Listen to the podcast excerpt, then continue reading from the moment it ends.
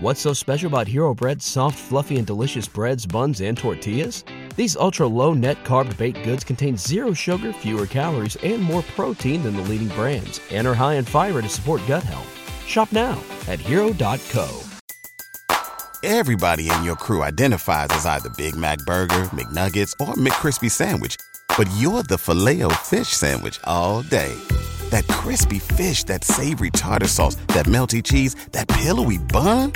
Yeah, you get it every time. And if you love the Filet-O-Fish, right now you can catch two of the classics you love for just $6. Limited time only. Price and participation may vary. Cannot be combined with any other offer. Single item at regular price. Ba da ba ba ba. Assalamu alaikum and welcome to Blogging Theology. Today we're pleased to speak to Brother Jamie Turner. How are you, Akhi Jamie? I'm doing very good. How are you doing? Pretty well, pretty well, alhamdulillah. Jamie Turner is a doctoral student in the Department of Philosophy at the University of Birmingham in the United Kingdom. His primary research areas are in philosophy of religion, epistemology, and Islamic theology. He is the author of several scholarly articles and book chapters. His doctoral research consists of an exploration into the thought of the Islamic theologian Ibn Taymiyyah and his approach toward doing natural theology.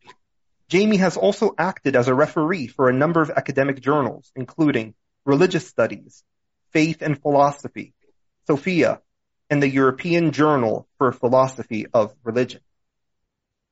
Today, Jamie is going to be offering us an exposition of Ibn Taymiyyah's fitra-based epistemology. This will then be followed by a detailed, rational defense of it. Now, I must alert our listeners that this is an exceptionally philosophically dense presentation compared to most of what you have seen on blogging theology. So listening to this while, while multitasking isn't advised if you desire to digest most of this presentation. Now, with that borne in mind, Brother Jamie, please feel free to begin. Thank you very much. You know, I was hoping that you might say you're most welcome, sir, but I suppose uh, no, that's, that's, that's Paul's thing. That's Paul's That's just Paul's thing. All right. Very good. Bismillah. So can, are you able to see my screen? Yeah. Okay, lovely. Okay, so yeah, thanks very much, uh, Baslam, for introducing the topic. Obviously, um, the topic in general is religious epistemology. So we're interested in, in looking at um, how it might be possible um, to know that, that God exists. Specifically, we'll be focusing on the existence of God in particular. And as you rightly suggest, I'll be um, referring to this very specific theologian within Islamic history, uh, Ibn Taymiyyah. So, as a, as a, oops, sorry, as a brief overview, um, the presentation will be divided roughly into these three parts. So uh, first, I want to introduce some important key and fundamental epistemological concepts, um, such as what knowledge is in general and what a belief is. And um, thereafter, I'll be looking at Ibn Taymiyyah's religious epistemology in particular, and then looking at some potential objections um, to his religious epistemology and what we might say in response. So let's begin then with a quick overview of epistemology and in particular the concept of um, knowledge. So in general, I want to suggest that knowledge can be understood as a kind of success or achievement that we credit to somebody for exercising a kind of skill. So in other words, knowledge is a kind of success for having gotten a true belief that we credit to somebody for exercising a kind of skill. So that's what I take knowledge to be in general, but it'd be helpful for us to just focus on the specific puzzles of the jigsaw, um, if you like, um, pieces of the jigsaw puzzle, I should say. So to begin with, let's imagine um, a teacher is, is in his classroom and uh, students have just been uh, given a test or a quiz that our teacher has marked. And so the teacher is reporting back to the students the correct answers to the questions in the quiz. And he also knows all of the, the answers that the students have, have given because let's say that he, um, he's marked them. Suppose he reads out that the answer to question five is 36. And one of the students in the classroom says, Oh, I knew that. I knew that. And let's suppose that our student actually put in the quiz 24, not 36. Could we take seriously his claim that he actually knew that the answer was 36, even though he'd written an answer that suggests he didn't even believe it? Probably not. We couldn't credit him with having gotten that right answer or that true belief if he didn't even believe it. So the starting point for knowledge is that someone has to possess a belief. If you know something, you have to believe the thing in question. All right, good. So we've got belief. Suppose also that another student in the class um, suggests that um, that they knew the answer as well, um, being 36. And suppose, like our other student, they didn't get the right answer, and they and they'd written that it was 30. Um, once again, we probably couldn't credit this student with having knowing the answer because they didn't actually get the right answer. They, they, they came up with an answer that's false. So we couldn't credit them with having gotten something right if they'd actually written something that was uh, contrary to the truth. So the reason why they don't know in this case is because their answer just wasn't true. So roughly then, to begin with, if somebody knows something, the very least we need is that they believe it, they actually hold it to be true, and that that belief is true as well. Um, I couldn't credit our student with having gotten a true belief if his belief um, wasn't even true. So he wouldn't know in that case. What's needed is is is is perhaps something extra though. Suppose now that we have another individual, um, and let's use a different example. Suppose somebody believes that Manchester United um, are going to lose a football match um, 5 0, not 7 0 like they lost um, the other day, which I was very happy about. But suppose that they're going to lose 5 0, our friend thinks. And suppose um, they're playing a team What's so special about Hero Bread's soft, fluffy, and delicious breads, buns, and tortillas? Hero Bread serves up 0 to 1 grams of net carbs, 5 to 11 grams of protein, and high fiber in every delicious serving. Made with natural ingredients, Hero Bread supports gut health, promotes weight management, and helps maintain blood sugar. Hero also drops other limited edition ultra low net carb goodies like rich flaky croissants and buttery brioche slider rolls. Head to hero.co to shop today.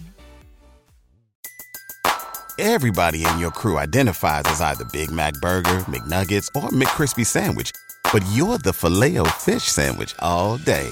That crispy fish, that savory tartar sauce, that melty cheese, that pillowy bun. Yeah, you get it every time. And if you love the Filet-O-Fish, right now you can catch two of the classics you love for just $6. Limited time only. Price and participation may vary. Cannot be combined with any other offer. Single item at regular price. Ba da ba ba ba. Quite low down in the leagues um, in football. But that person just has a strong premonition or sense that Manchester United are going to lose the match 5 0. Suppose it turns out that they actually did lose 5 0. So in this case, our friend believes that Manchester United are going to lose 5 0. It's true that they lost. But would we attribute knowledge to this individual? Would we be able to credit them with the success or achievement of knowledge? Because, I mean, they did get a true belief, of course, but it seems that they were just quite lucky to have gotten a true belief in this case. Um, it was just a matter of luck or happenstance that Manchester United happened to lose against a team everybody would have expected them to beat. So what was missing in this case was not belief or truth, but some grounds or evidence or reasons. Our friend in this case lacked justification, we might say, for his belief. So roughly then, one might think that perhaps knowledge requires belief, truth, and justification. some evidence or reason or grounds. And if we have all of those components together, we can credit somebody with having gotten a true belief because it was based on the grounds or reasons or experiences that they, that they have themselves. However, there's also a problem here. One might have belief, truth and justification and lack knowledge even in this case. Consider, um, an elderly man. Um, and let me just give an example prior to this, this example that I want to give. Let, us suppose we have an elderly man and, um, he has some wind chimes hanging on the door outside of his, um, kitchen door. And whenever the wind blows, the wind chimes chime. And, um, and our elderly man, he knows that. So when he walks into the kitchen one day, he hears the wind chimes chiming. And so he forms a belief that it must be windy outside. Um, in this case, let's say that it's true, uh, that it's really windy and he believes that. I think he's probably got justification because he hears the wind chimes chiming. So that seems like he's got a justified true belief. Now let's change the example slightly and suppose that we return to our old man a few years down the line and he's suffering from some kind of cognitive malfunction or disorder or something. And he suffers from these kind of auditory hallucinations as a result of his malfunctioning. So that sometimes when he walks into his kitchen, he hears the wind chimes chiming, even though they're not chiming at all. He's just having these auditory hallucinations. Suppose one day he walks into his kitchen and um, he has one of these auditory hallucinations and he hears the wind chimes chiming.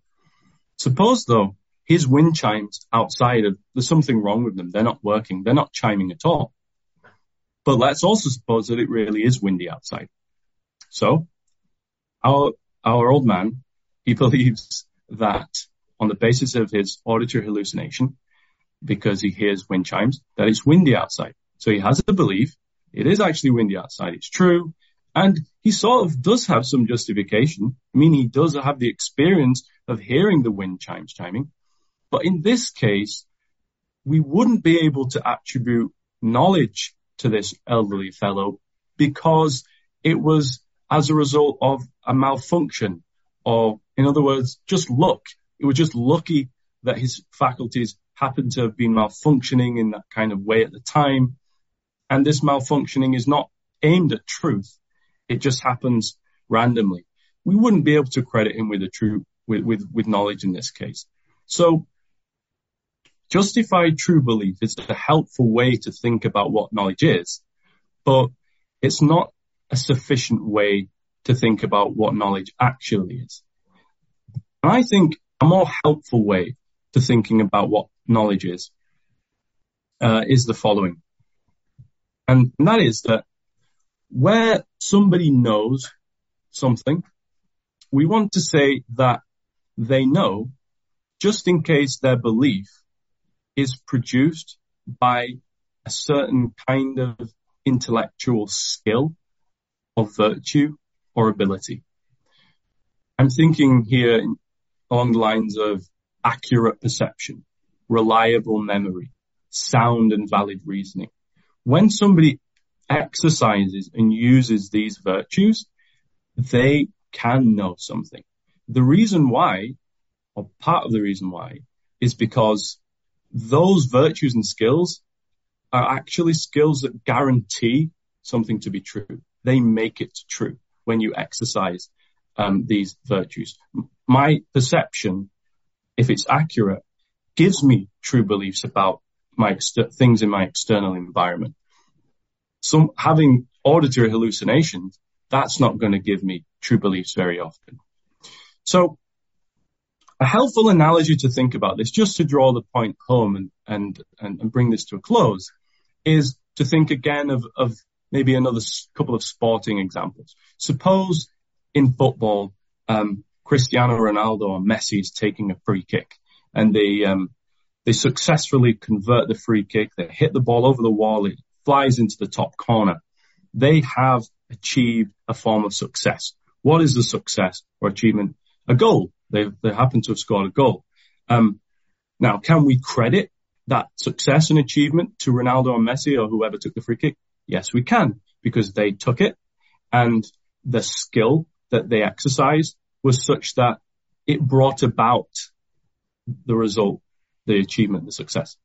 Suppose another example, we have somebody who, again, let's say Messi or Ronaldo takes a shot from outside of the penalty area and it was going miles away. He was never going to hit the target. And suppose it hits a defender and it bounces off the defender and it goes into the net. A form of success has been achieved. But do we credit that success or achievement to Ronaldo or Messi? No, we don't.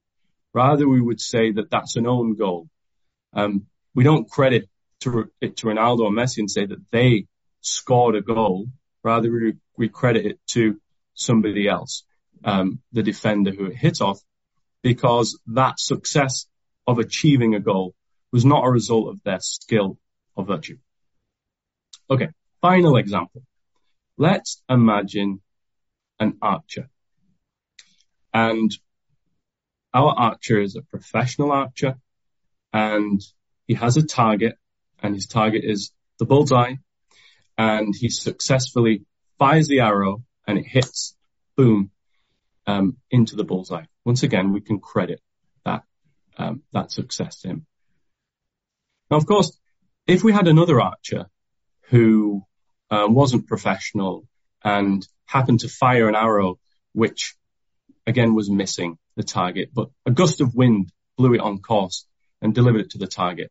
We couldn't credit that success to, to, to this amateur archer, let's say, because it was just a matter of luck. Now, consider that a belief is an arrow and that truth is our target. When our faculties are working properly, when we believe something, say I believe that there's a laptop in front of me, that's my arrow. And I fire it to, at the truth. My faculties fire it towards truth. And when those perceptual faculties are reliable and they're working properly, we can credit that belief hitting the truth, that successful catching of true belief to me, to my faculties. And in that case, um, because my faculties were primed to really hit the target um, reliably and well, I can know in that case. So this is this is important to, to get our heads around this idea that a belief can be knowledge for somebody if it's produced by a kind of skill when we turn towards Ibn Taymiyyah, because we want to consider whether we have a kind of skill or faculty whereby if it is working properly, we can actually form um, true beliefs about God. The other thing to say here, um, I'll just add these little pics in. That's our the target with the arrow in to remind us of what we're thinking of here.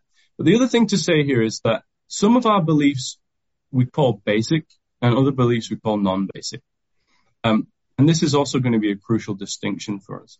So suppose I have a belief, um, I hear the doorbell ringing. Um, now when I hear the, the doorbell ringing, that just sort of happens upon me immediately and I form that belief immediately.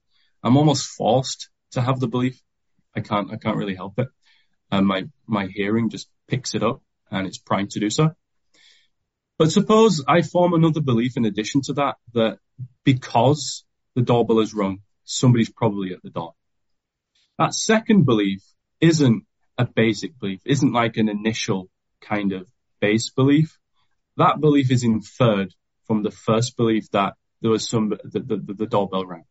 Similarly, suppose again in the football example, you're on the bus and a lot of football fans come on with, with uh, football shirts and scarves. Just having the belief that, that, that people are wearing red shirts and scarves is a basic belief that you have immediately. Forming another belief, say that, oh, they're probably going to the football match this weekend. That second belief, um, is non-basic. It's based on our first kind of belief. And so when somebody offers arguments, for instance, in philosophy, um, when somebody offers an argument, they're, they're going through an inference. They're inferring from different uh, things that we believe. Whereas when somebody has a basic belief, they're not arguing. When I believe that there is a laptop here or a cup there or that there is a sound here, um, I'm not arguing that on the basis of say, um, it appears to me that there's a laptop in front of me. Therefore, there's a laptop in front of me. You know, we don't go through that sort of reasoning. We just have a kind of initially simple, immediate, basic belief.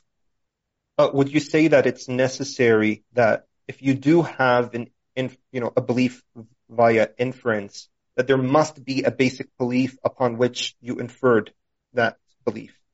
Yeah, yeah, you yeah. Just, you can't you can't have an inferred belief detached without a basic belief underpinning yeah. it. Okay. Yeah, no, that's a very that's a very good point.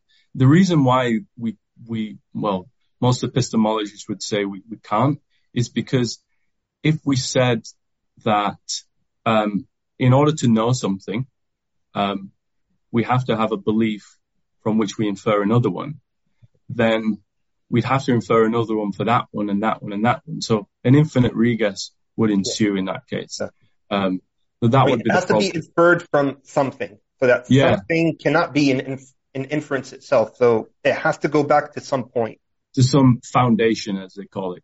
If we were to say that um, in order to be justified or to know, belief A has to be based on belief B, and B has to be based on C, and that has to be based on D. Well, that'll never that'll never end. We'll never get justification or knowledge in the end. So we have to start somewhere. But what makes a distinction between, say, um, starting, uh, sorry, starting somewhere and and not being able to make that move? In other words, what makes a belief basic and another belief non-basic? Well, I think the answer to that is a little bit related to what we were just saying. It, it relates to whether we have a kind of skill or ability to acquire knowledge about something in a basic way or not. So for instance, I do seem to have the ability to just know in a basic way that my laptop's in front of me. I do seem to have the ability to know what I did yesterday. I do seem to have the ability to know that there are other human beings around me, other people, not just robots, but beings with minds. Can you describe basic to... beliefs as effortless beliefs imposed upon you? Or um, you could, accurate? You, you, you could, and in the sense that many of our basic beliefs might be like that, but I wouldn't want to say that entirely because I think as we're going to see a few slides later, you can have a belief that's basic, but it's actually based on reflection. Um, in other words, it's not inferred, but it's based on just reflecting about different things and then winding up with a belief after that reflection is over. But what I wanted to say is that I seem to be able to know certain things in a basic way. But for instance, if I was to say that, well, it just seems to me that next Tuesday is going to be pouring down. You know, I don't seem to, to have a skill or ability that can just give me that kind of knowledge without me going out and, and checking or asking the weather forecast man or, or whatever. Likewise, if somebody say has, has, if a few people have been accused of committing a crime, let's just call them Matthew, Mark, Luke, and John, four different people, and um, and suppose that I just have this strong sense that it must be Matthew, or rather John. John's the one that's committed the crime. Um, well, I just, I don't think I have the skill or the ability to know that without checking the evidence, the whereabouts of these people, fingerprints, where the stolen item ended up, the means and motives that these people have. But by contrast, things like what I see in front of me, what I can hear, what I remember, among other things, I just seem to have the ability and the skill um, to know these things in a basic way. So the question, well, one of the questions is going to be, do we have a kind of theistic sort of faculty or skill that we could exercise to know God in, in a basic way? Um, now, anyway, so that's epistemology 101. Well, it's not really epistemology 101, but it's the concept of knowledge um, and belief, let's say 101. Um, now, before moving on to Ibn Taymiyyah's epistemology and his religious epistemology, we need to say something more about religious epistemology in general. I mean, we've taken a little dive into epistemology, but here we're focusing on specifically religious epistemology. So let me just lay everything out here um, for a moment. Now, within religious epistemology, um, there are different stances or positions. And if you occupy one of these positions, you'll basically be saying something about how we can know God or how we might be justified in believing that God exists or something. And within these different positions, so here I've got theistic evidentialism, fideism, and reformed epistemology. Within these different positions, um, there are also different sort of branches and versions of them, but I'm not going to go into too much depth about all of the different branches. Um, for the purposes of, our, of this presentation, we just need to understand them in a kind of, um, you know, basic way. So take a look at this um, objection here. It's called the evidentialist objection to theistic belief. Now, this is an objection that an atheist might bring up against believing God. Um, and let's say that P here uh, means God exists. So S knows that P, that God exists, if and only if it's based on a good argument. But there is no good argument that God exists. Therefore, our person here, S, does not know that P. Now, typically, people have responded to this objection by denying premise two, that there is no good argument for God's existence. And people who have done that are often what we call theistic evidentialists. Theistic evidentialists are those who say that, yes, if we do possess knowledge or justified belief in God, um, it has to be based on evidence. And by evidence, in this case, they mean usually arguments based on what we call propositional evidence in epistemology, but for now we can just think of them as arguments. So they actually affirm premise one. They say, yeah, it is true that S only knows that God exists if they have a good argument. But the thing is, Mr. Atheist, we've got a boatload of good arguments for you. We've got different cosmological arguments, teleological, ontological, moral arguments, arguments from consciousness and so forth. So they just sort of wheeled out these arguments and therefore they get past this objection. But others take different, take a different route, let's say. Um, now, fideism, um, is, is a, it's kind of, it's kind of a funny view because there are different branches of fideism such that one branch of fideism can actually allow for theistic evidentialism as, as part of its sort of positioning whereas others can't. Um, I don't necessarily want to touch on, on those, that branch, but if, if you're interested, we, we can say something. I just want to take a look at how fideism might be radically different to theistic evidentialism. So a fideist might be someone who says that actually, um, this whole question of, of evidence and knowledge and justification concerning the existence of God is just wrong-headed.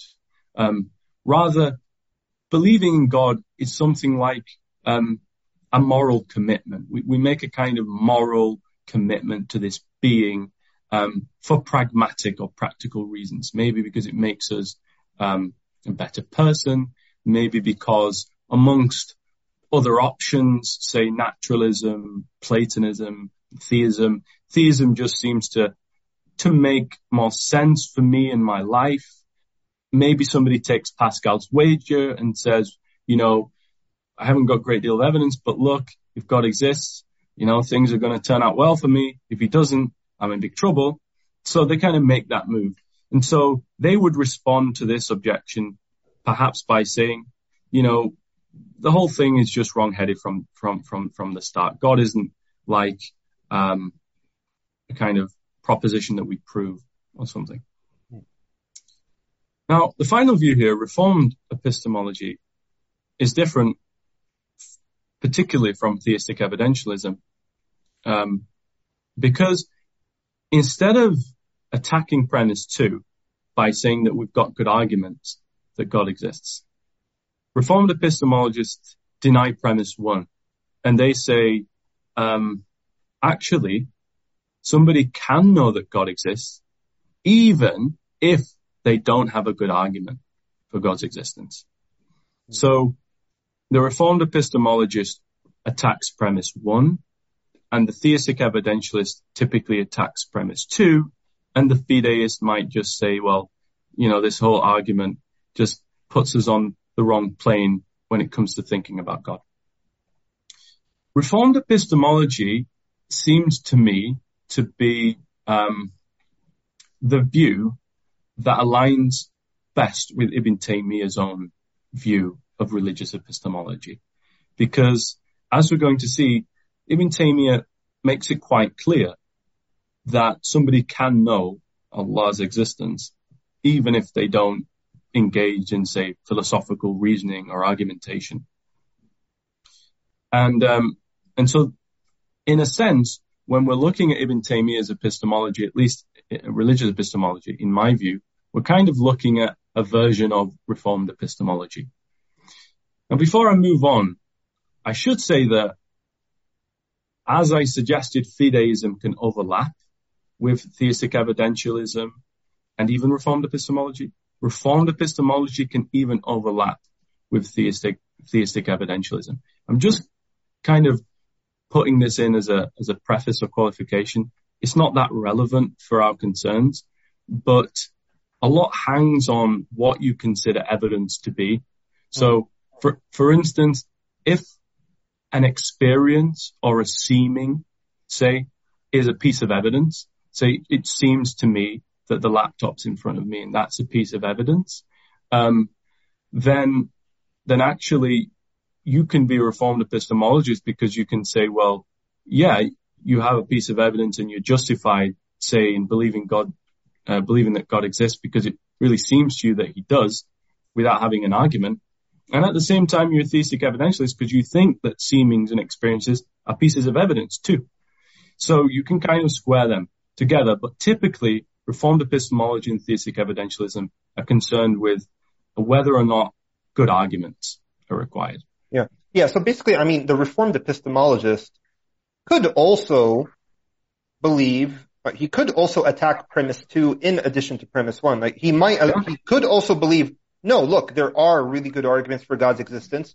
However, the point I want to stress is, is that they are not necessarily required for a justification in believing mm-hmm. in God. While the theistic evidentialist would say, no, actually they are required and that's, and that's why we insist that they're there. So, yeah. so, I mean, the reform, so, I mean, the reform epistemologist could agree with the theistic evidentialist that, of course, there are good arguments for God's existence, but we part ways when we say that it, they are necessary for, ha- for having a justified belief in God. Would that be an accurate summary? Yeah. yeah, absolutely. And I also think the Reformed epistemologists might say, and we'll maybe touch on this right towards the end of the presentation, that theistic arguments, arguments for God's existence, they are not necessary and they might not even be sufficient. They're not sufficient to know God. In other words, the arguments for God's existence, they raise the probability that God exists quite well, but they're not sufficient for knowledge because as per our introduction to knowledge, knowledge requires that it's uh, that our beliefs produced by a kind of skill that sort of guarantees um, that that belief hits the target of truth. Mm. If it only probabilizes it, then um, then that's not going to get you knowledge as well. So that's something to bear in mind. Yeah. And finally, about fideism. Um, I wasn't going to mention this, but you know, oh well, let's just chuck it in there. Um, a fideist could say that actually evidence of sorts is in play when it comes to forming our beliefs about God. And they could even say that evidence is necessary. Um, but that in order to access that evidence, you need to have a kind of um, a certain spiritual disposition or you need to have a kind of faith in order to even apprehend the evidence. And probably they would be thinking of evidence more broadly than, than arguments. But that would situate them also as affirming um, theistic evidentialism as well, in a sense. So, yeah. All right. So, as I suggested, we are going to be looking at Ibn Taymiyyah and focusing on what I take to be Ibn Taymiyyah's account of reformed epistemology. This idea that we can know God even in the absence of, of arguments. But um, who was Ibn Taymiyyah? So Ibn Taymiyyah, in brief, he was born in Haran, which is in modern day Turkey.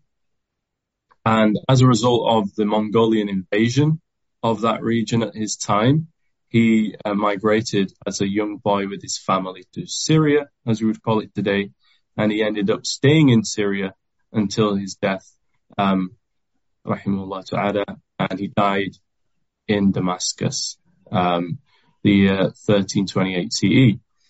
Um, now, Ibn basically is situated jurisprudentially and theologically within what we call the Hanbali school, um, which sort of harkens back to um, Ahmed ibn, ibn Hanbal.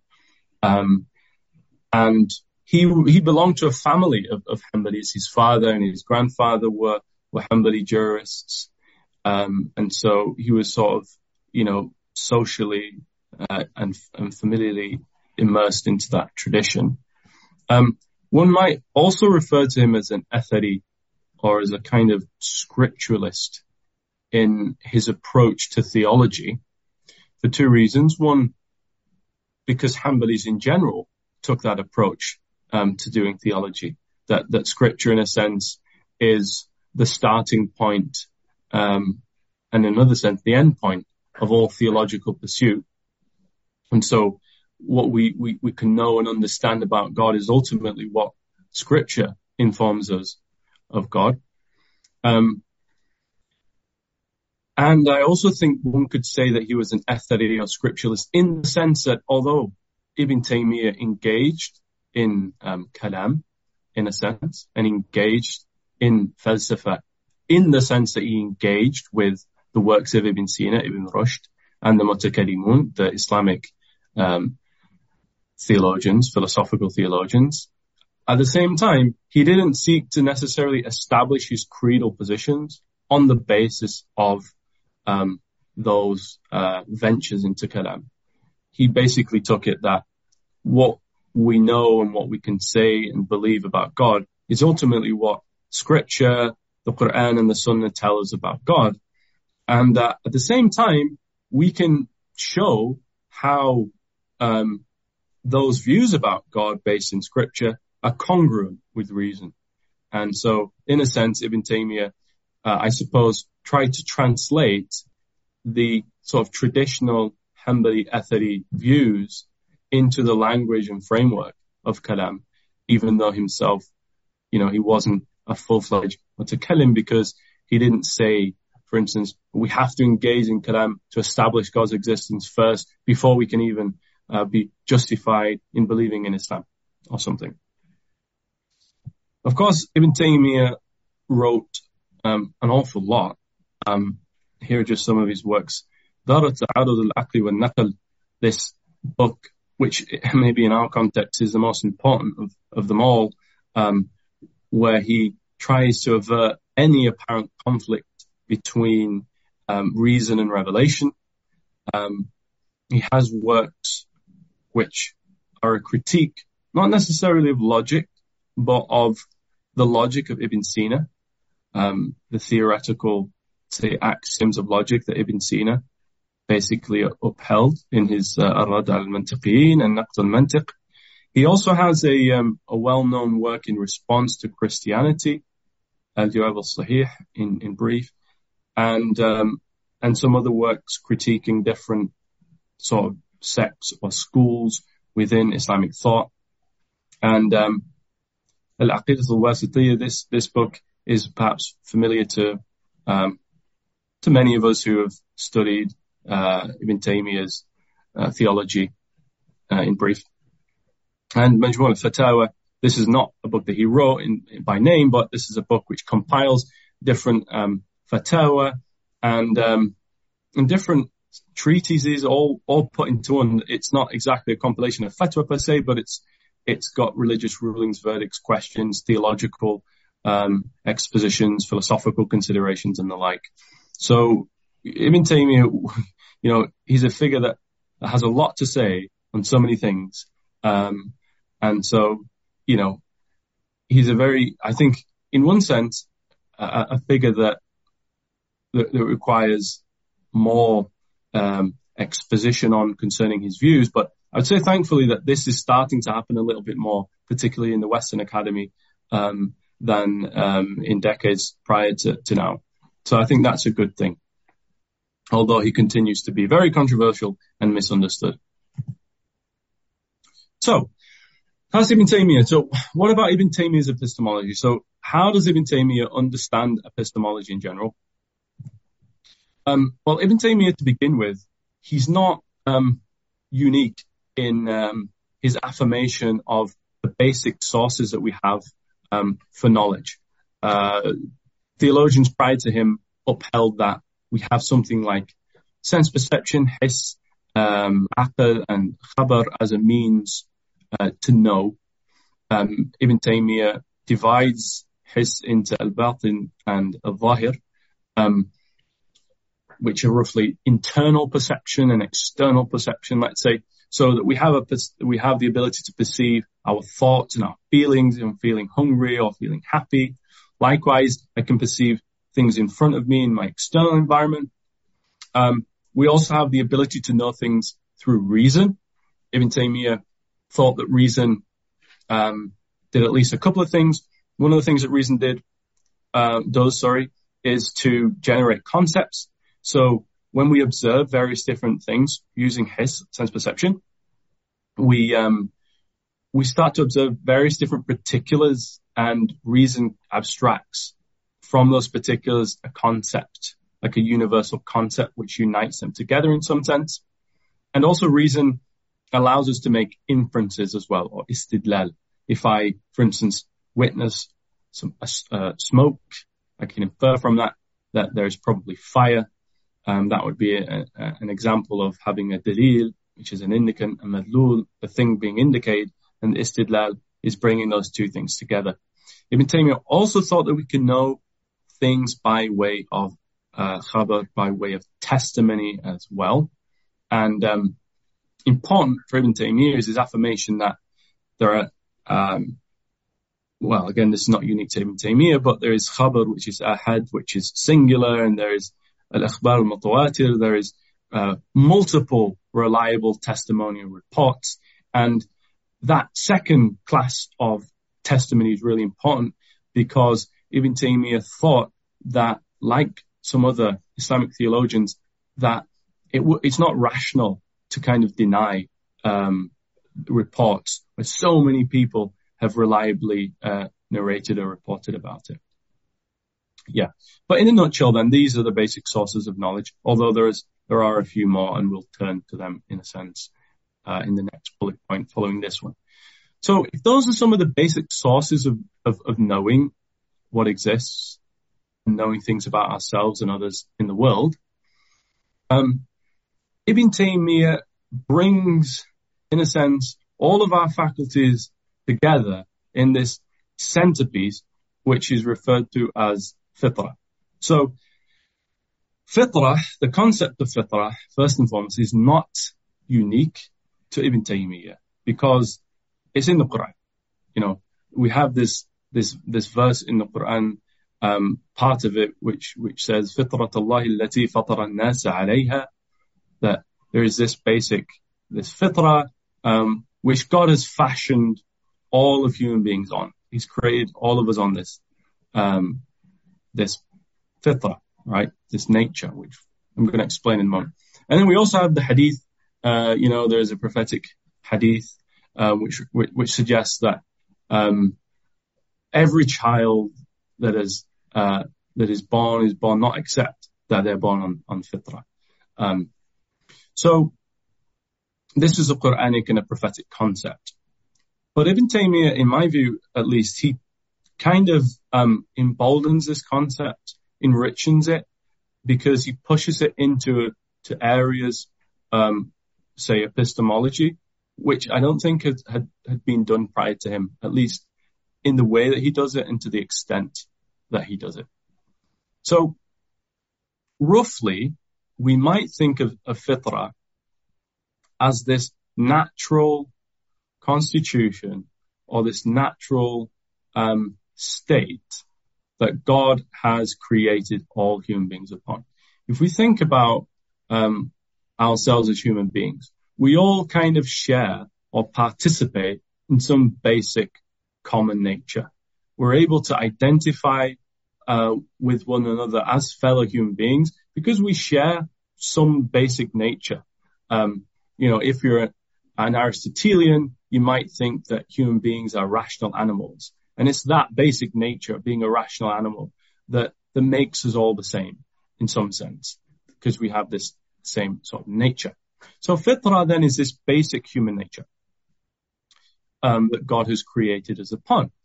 Now, I think what Ibn Taymiyyah wants to suggest with regards to the epistemology of fitra is that fitra is essentially um, the cognitive, um, sorry, the epistemological centerpiece of all of our um, cognitive capacities.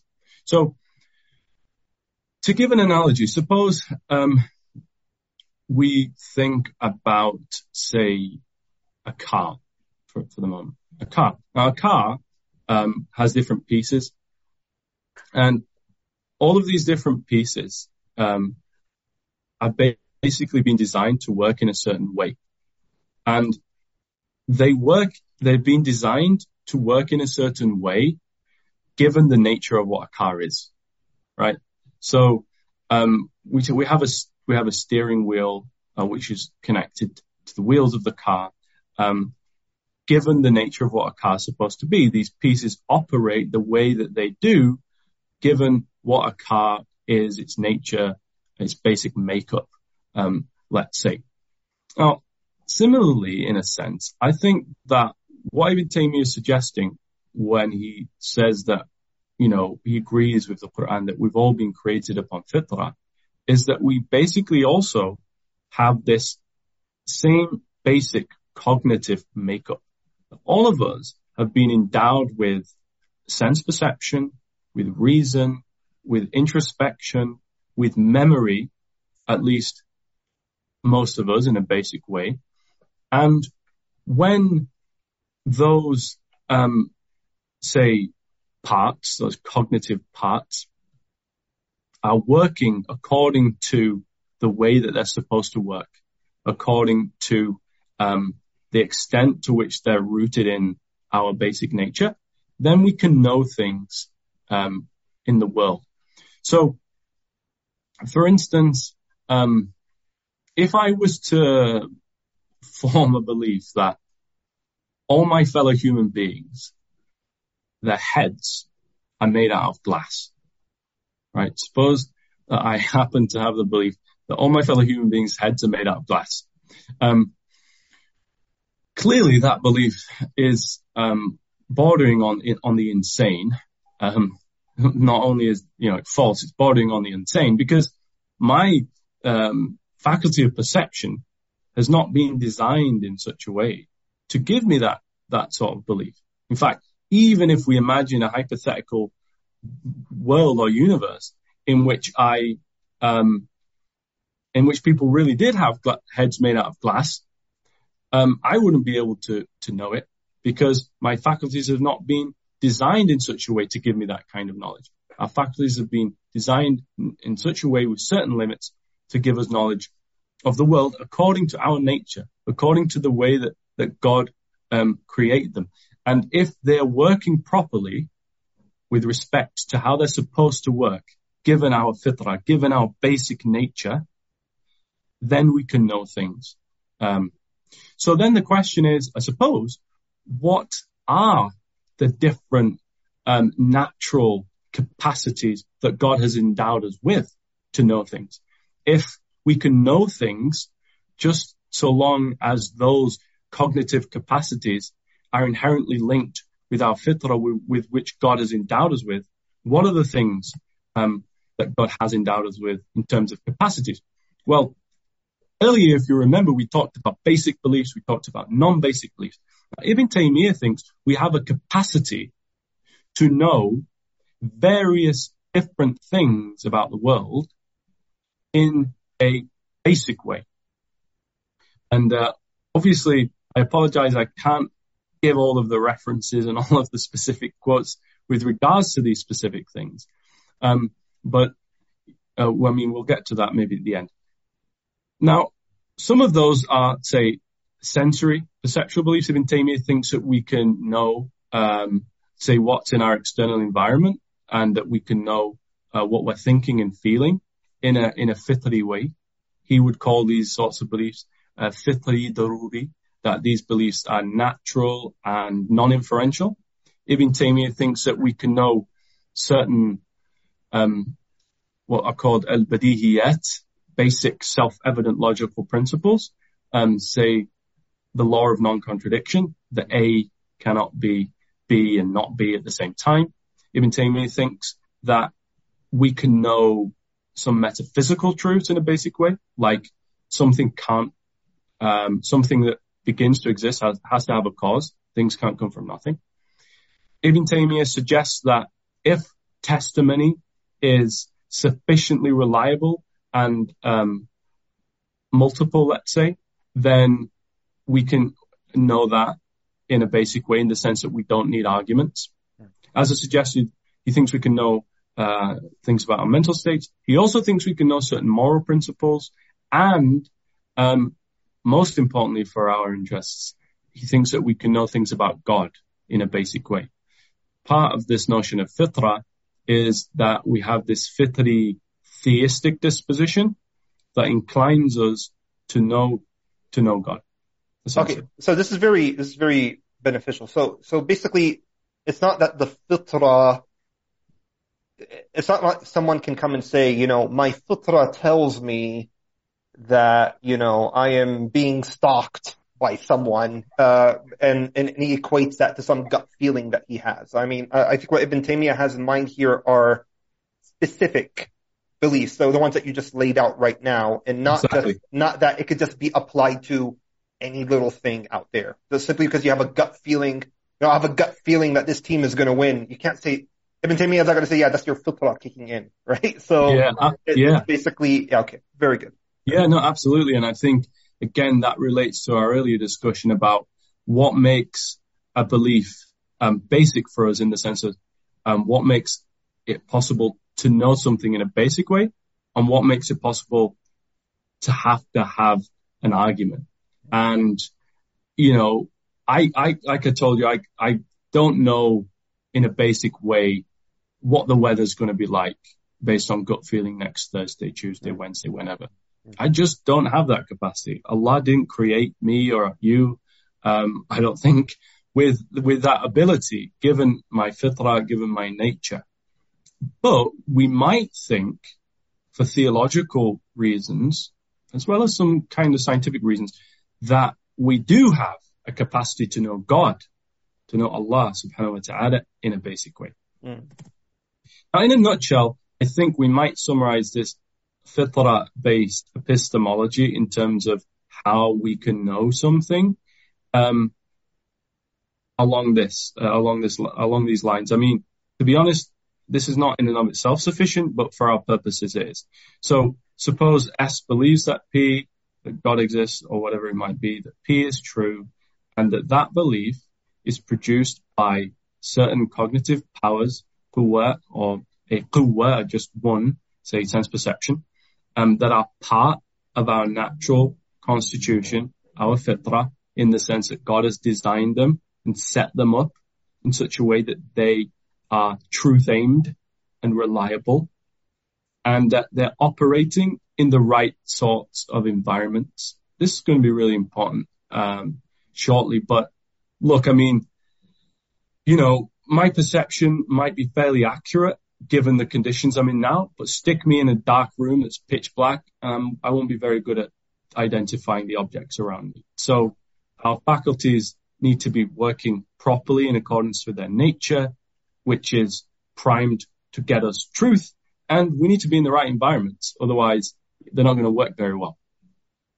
Um, the reason why this is really important is because it might relate to um, the other half of the hadith on fitrah, which um, says that you know all of us have been created upon fitrah, but it's our it's the parents, say the Christian parents, Jewish parents, Zoroastrian parents, which change um, the nature in some sense of an individual. Maybe um, our fitri theistic capacity, in a sense, also requires us to be in the right kind of environment for it to work well.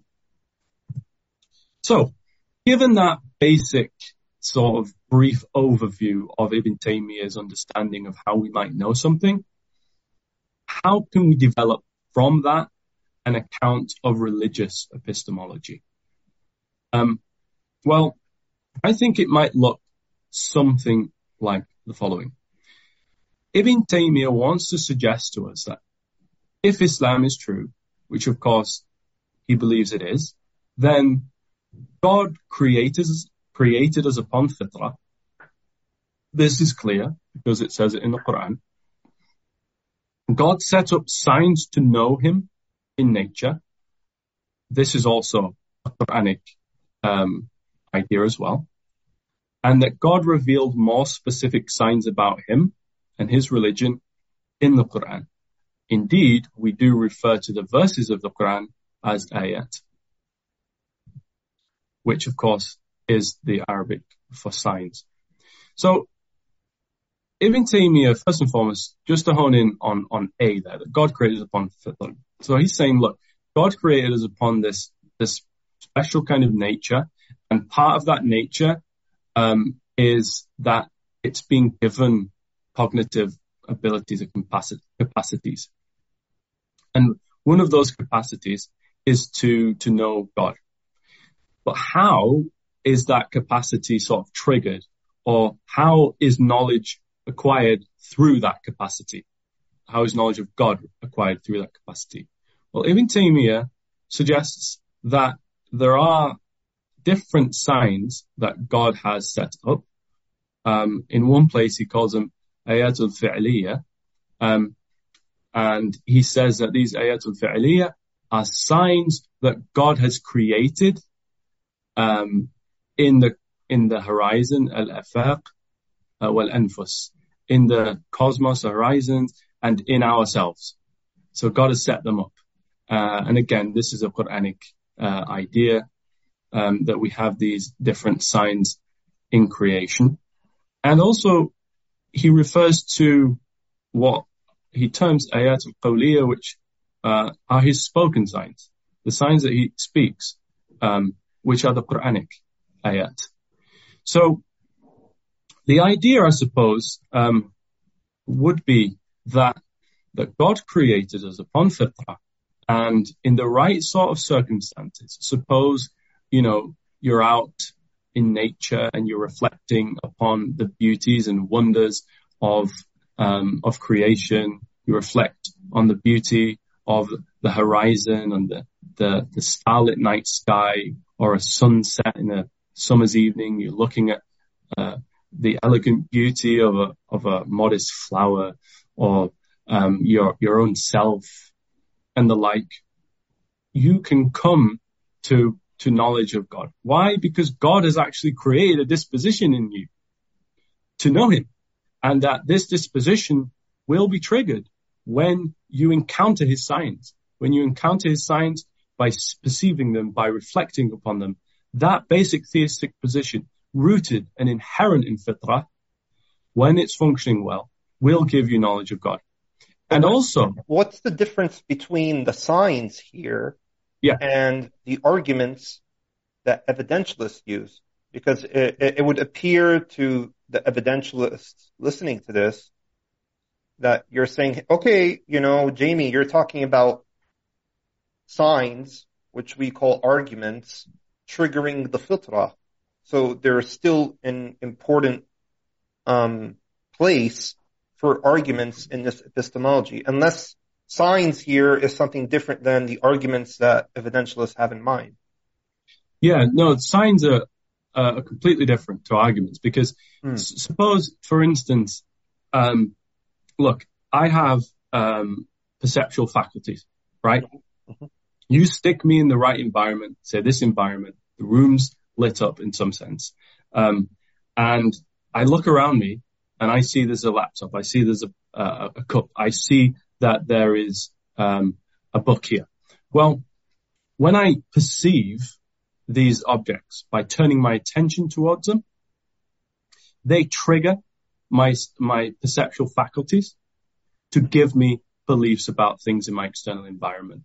So when I'm perceiving and looking at things, my sensual, my sensor, sensory faculties become triggered and then I form the belief, oh, there's a cup.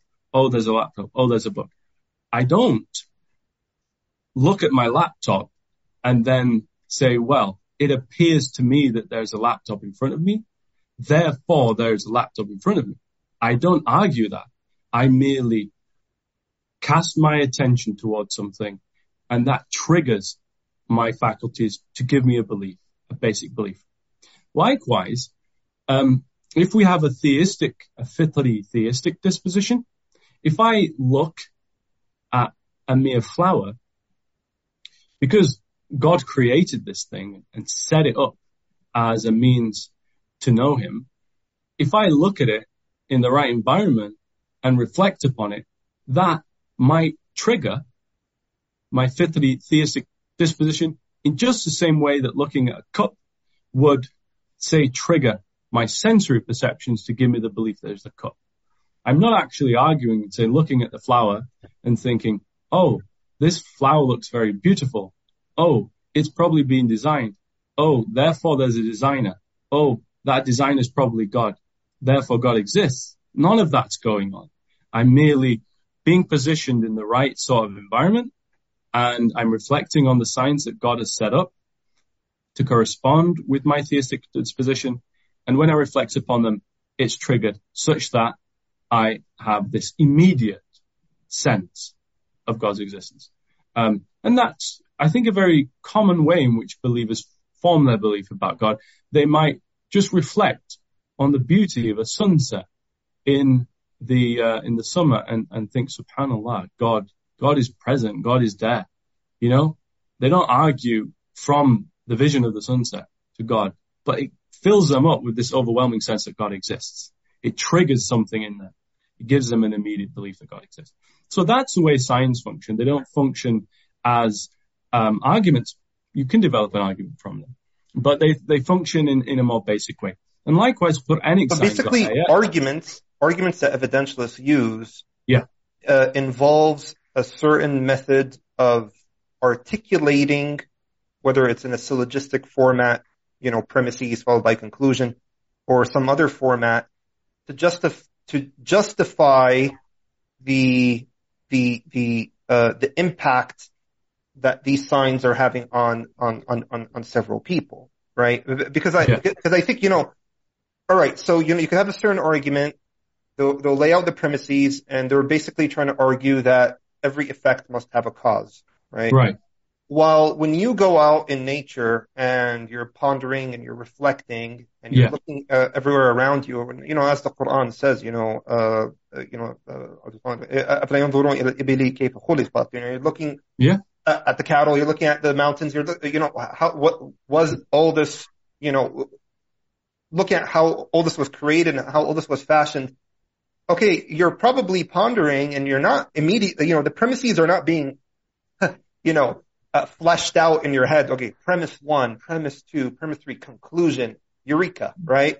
It, it, yeah. But it seems like you're kind of absorbing all that in you, yeah. right? Like you're absorbing all the premises that the that the evident that the evidentialist is fleshing out without actually saying it out loud. Mm-hmm. Um, and, and, and because what you're actually feeling is that this could not have come out of nowhere. And mm-hmm. the evidentialist will articulate and flesh that out by arguing, yeah, n- nothing could come from nothing, right? Uh, something cannot right. come from nothing, right? So, I mean, so is it that we're, you know, is, is the difference here merely a matter of how to express ourselves or a method of, you know, how we're expressing what we are believing? or justifying to another person how we're believing? Um, you know, is that what's going on here? Or is it more of, okay, the filter, the filter based epistemology is that, look, you're, you know, something's just triggering something inside you, um, mm-hmm. and you just know it's true. Uh, mm-hmm. and you don't have to, you know, know how to argue for it in order to justify believing in that. Yeah, no, I'm, are, all over the place, but I'm just trying no, to. No, like, not kinda... at all. These are very good points. I think one of the things that the, the Reformed epistemologists in general and what we might want to say with respect to Ibn Taymiyyah's account here is not that we're making what's called a tacit inference. We're not unconsciously uh, or subconsciously moving from premises. That's not the idea. Um, now, one might try to articulate that, but that has a couple of problems. Um, so I think there's reason to think that that's not what's going on. Now, I could try and spell out some of those reasons, although I want to say a bit more about that on the very last sure. penultimate slide. But, but let me just say to begin with, um, that, you know, earlier we said that, look, your beliefs, some of them are basic and some of them are non-basic. And we suggested that you can have knowledge, okay, of something in a basic way if you have a faculty that's primed um, to give you that kind of knowledge. We also said that if we don't allow for basic beliefs, then an infinite regress ensues. Because if we say that in order for a belief to be justified, it needs to be based on another belief, and then that belief on another and another, ad infinitum, we don't have justification and we don't have knowledge. Now, but then consider all of our beliefs about what's in our external environment. Um, say you have a belief that there's a tree in the garden. Well, I had to learn the concept of a tree some, from somewhere, right? So are we saying that, you know, I have an experience, say, um, of a tree and that, you know, I'm, I'm basically saying, well, look, um, it appears to me that there's a tree. Therefore, there is a tree. If you say that, you don't have knowledge of a tree because that's not a valid argument. If I say it appears to me that there is a tree, therefore there is a tree, that's not a valid argument. It doesn't necessarily follow that there's a tree. You could be hallucinating or something else, right? Theor- at least at the level of logical validity. So what we have to say rather is that yes, our basic beliefs, um, our basic perceptual beliefs, let's say, are somehow connected causally to different beliefs that we have, like different concepts. Um, but the way that these concepts work are not such that we infer from them, but that these concepts just shape and filter our perception. So, you know, as we grow and uh, as children, we start to learn lots of different concepts, but some of the concepts that we learn, uh, we just learn in, in a kind of natural way. So, you know, we, we learn just by looking around us how to differentiate between red and blue. You know, if we just see things that are red and blue, we, we recognize conceptually there's a distinction between these colors. We conceptually recognize distinctions between shapes. Um, you know, some shapes or forms are larger than others, smaller than others. And we recognize that there are various different physical objects in our environment.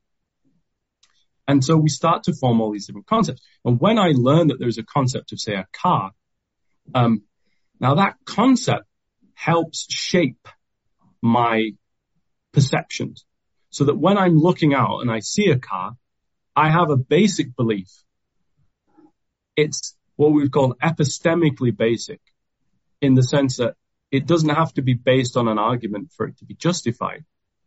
But that belief is in a sense causally connected to different concepts that I have formed. So what we're saying when we come to theistic signs then is that essentially when we look and we reflect upon the signs in nature, we are, those signs rather trigger our fitri theistic disposition. And it might be that, um, in order for that to work in some sense, we require concepts, say certain concepts, um, about designedness, beauty, even God, which filter our perception, but it's not the case that we're actually inferring from, from premises. And a belief is a propositional attitude. It's a specific attitude we take towards a proposition. We are not moving from propositions. Rather, our perceptual faculties are giving us information which is shaped and filtered by concepts. And that belief will ultimately be epistemically basic in that it's justified not because of an inference from propositions, but because of a faculty which is primed in such a way to be able to give us um, knowledge without needing an argument or inference. So that's, I think, the way to understand it. Um, and that'll be, be, be something I come back to, as I said, right towards the end of the presentation. So we have theistic natural signs which can trigger our fitri theistic disposition. And we also have Quranic signs, signs that God has um, revealed through his speech. And when we reflect upon both, if our fitra is, uh, our fitri theistic disposition is working well and, and so forth, then um, we can come to knowledge um, that God exists and not through an argument, but in this epistemically basic way, even if, as I'm suggesting, there is a causal relationship between uh, concepts which filter and shape our perception. Now, of course, it's well known that Ibn Taymiyyah recognizes that the fitra can be impaired in some sense. As we suggested earlier, the hadith of the Prophet والسلام, suggests that.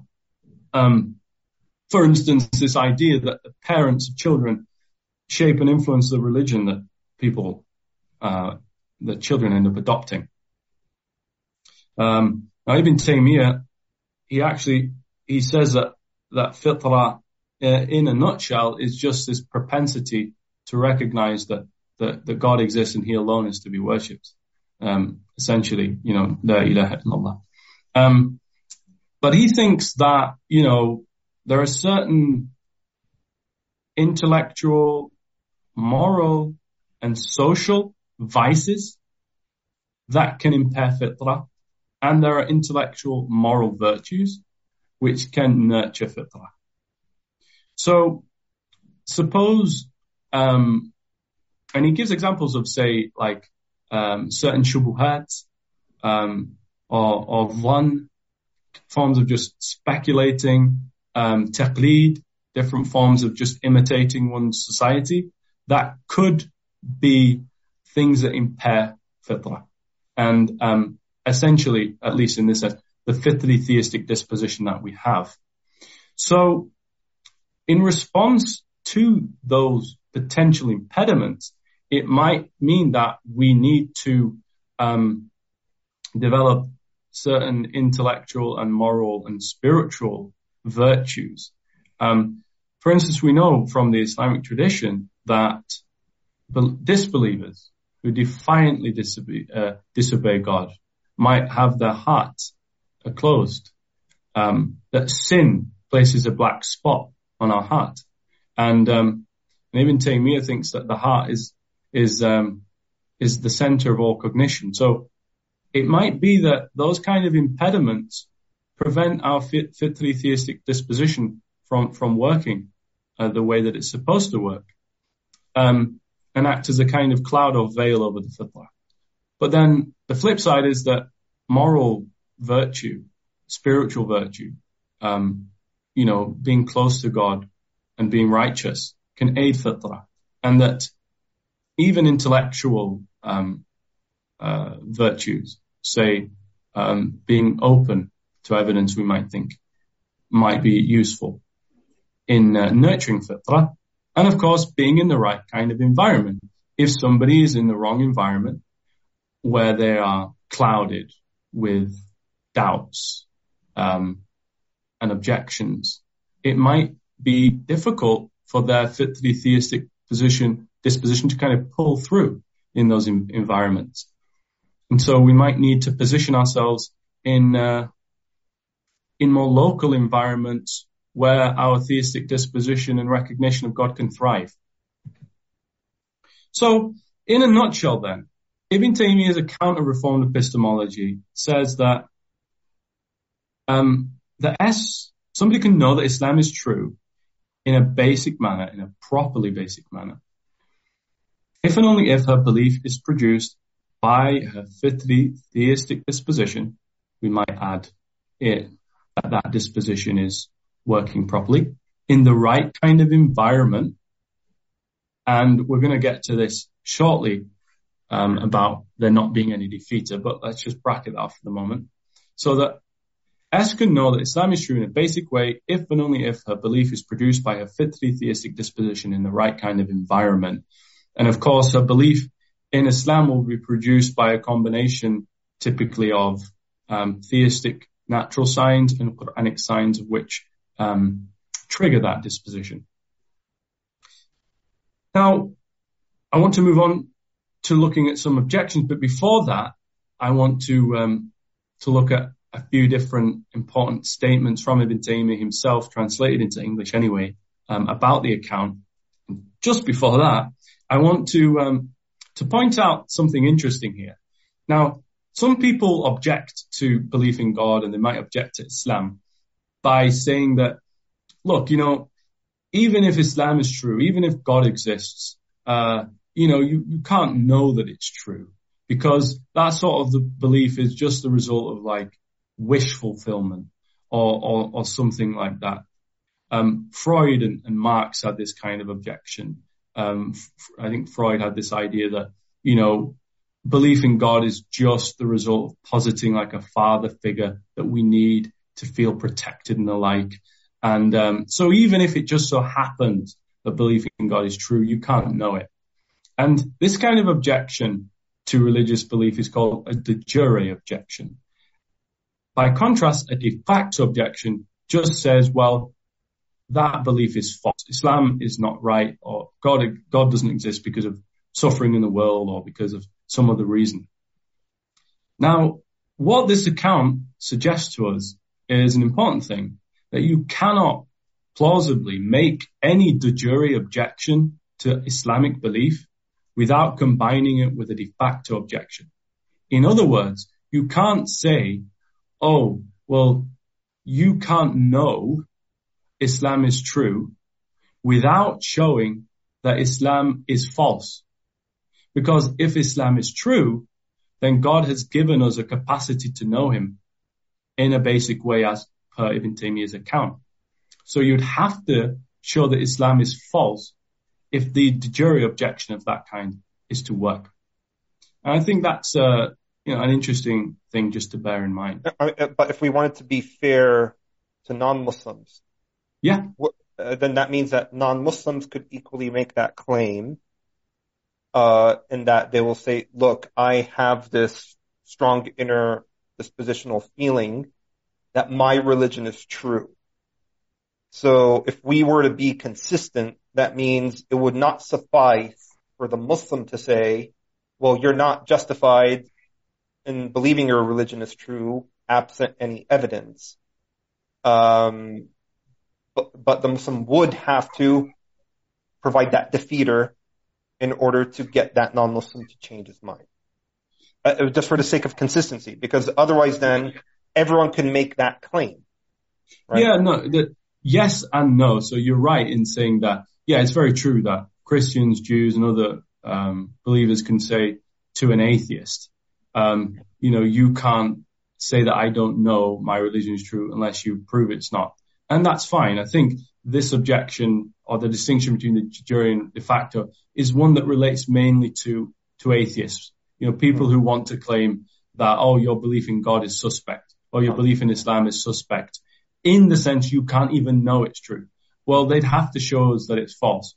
Now, with respect to us dismissing other religious traditions, um, I think as I'm going to try to outline in the next um, few slides, it's not going to be the case that um, a Muslim believer necessarily has to have an argument that uh, another faith is not true, even though they probably often think they do have such arguments, but rather they just have to be justified in some way in thinking that that other religious tradition is not true. How would that be? Well, if you're justified in thinking Islam is true, ipso facto, you're justified in thinking anything that denies Islam yeah.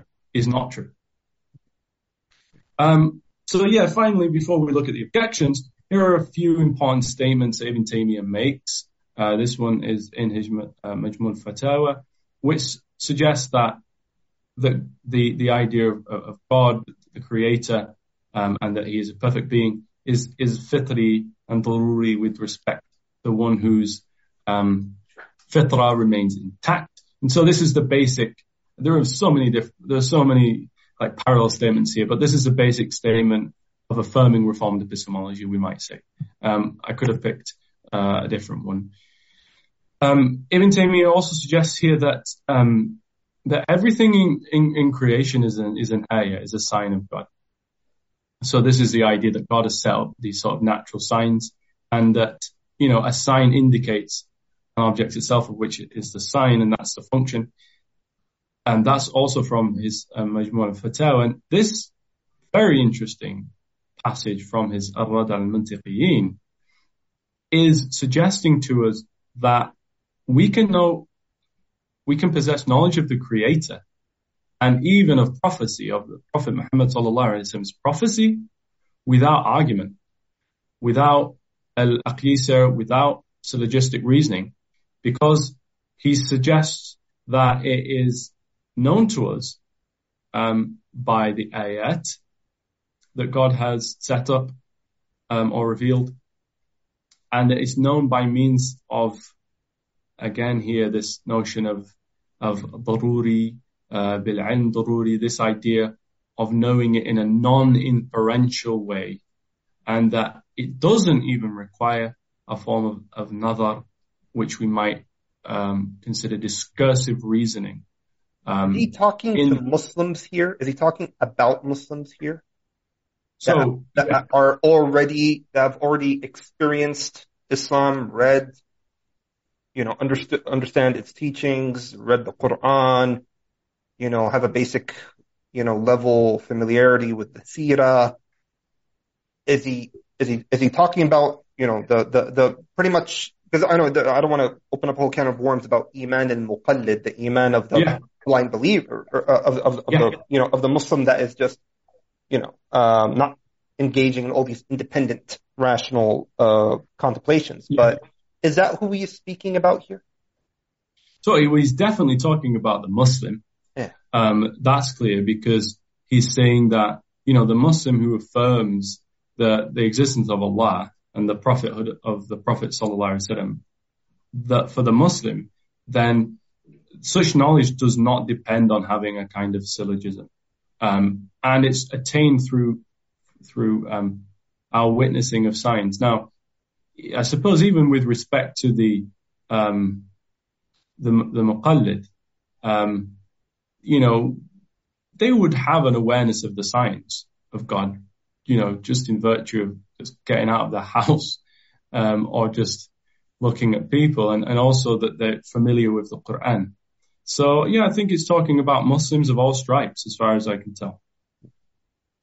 Um, and of course you raise a really important, uh, point, uh, Baslam, about this idea of, um, possessing knowledge of God, even if you don't have, have, have arguments like many ordinary, uh, and simple uh, believers don't. And um, the reason why I think that's important is because, because sometimes the, some of the Mutakallimun, like the Asha'ira, etc., have been accused of making like a mass takfir of the awam, of the ordinary people, because they don't actually possess these kinds of arguments. And, um, um, I think that's a problem. Whereas we don't have that problem with this account. We Yeah. can actually. I mean, I mean, yeah, I mean, to be fair to Ashara, I mean, I, I- I think maybe, uh, maybe a minority of them probably hold, you know, Oh, yeah, definitely. stringent, yeah, I mean, like uh, uh, Imam Sanusi and, and, and perhaps a few yeah, others. e- Uh, exactly. but, but correct me if I'm wrong, uh, because I, I haven't looked into this in a, for a while, but, uh, I still think, but I do think that at the end, I, they do different, they would say that the iman of the muqallid still accepted, jaiz, but it, it's not in that kamal or perfected state if he doesn't know the certain arguments that, even the specific arguments that the mutakallimun develop, not just, you know, but do you have your share of rational arguments that help you help you keep your faith in Islam strong? But no, I think it's like even knowing their particular set of arguments on hudud and Yeah. whatnot. I mean, I don't want to get into that, but yeah, I, as you said, I mean, this is a kind of a can of worms. I mean, Yeah, there are, yeah. there are different positions, um, you know, and the thing is, even within, yeah, like say, knowing uh, arguments, it might have to be. I think Al Juwayni talked about the idea of having to know the specific arguments and even the the objections. And if you don't quite even understand the, the objections, you have to know the proper counter objections, and and so it's quite stringent. Um, but there is a scope.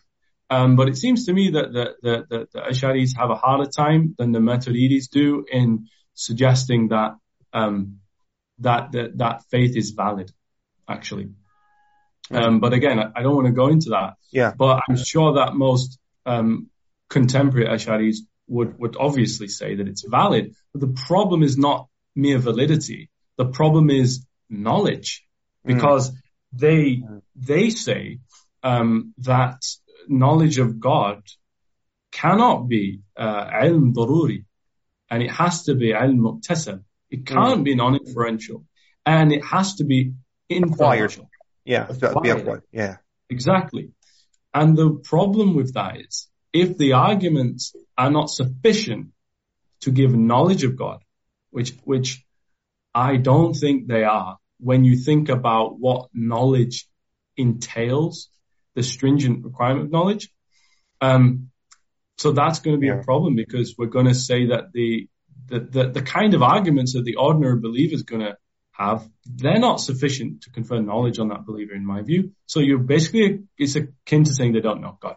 Yeah. So, so basically, the, I mean, the strength of the Taymian model then is that he's not only showing why we ought to tolerate the iman of the masses as valid, but rather he's providing and articulating a powerful way of justifying uh, Mhm. the iman of of your uh, you know of the commoner.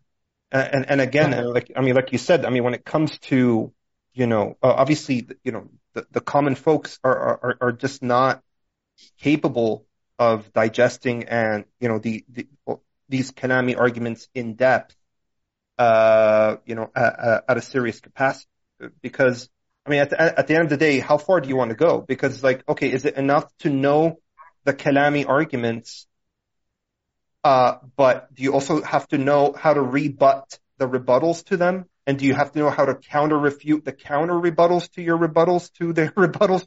Right. And, and it seems like an endless, um, you know, endless process. I Um, agree. I agree. And, I, I, and and just looking at the at the mutakallimun's literature as well is that you, I mean you'll see Imam al-Amidi, who was a prominent Ash'ari theologian, rebutting m- most of the arguments that his companions in the same theological school put forth for the arguments for you know uh, huduth, and he Yeah. put, puts forth his own arguments, right? And Oh. and so even that is not settled. So how are you going to expect, you know, the common folk to read all this literature and digest it? So it, it, Yeah. appears to me that you know Taymian epistemology here, at the very least, is providing a powerful justification for the iman of your common Muslim out there.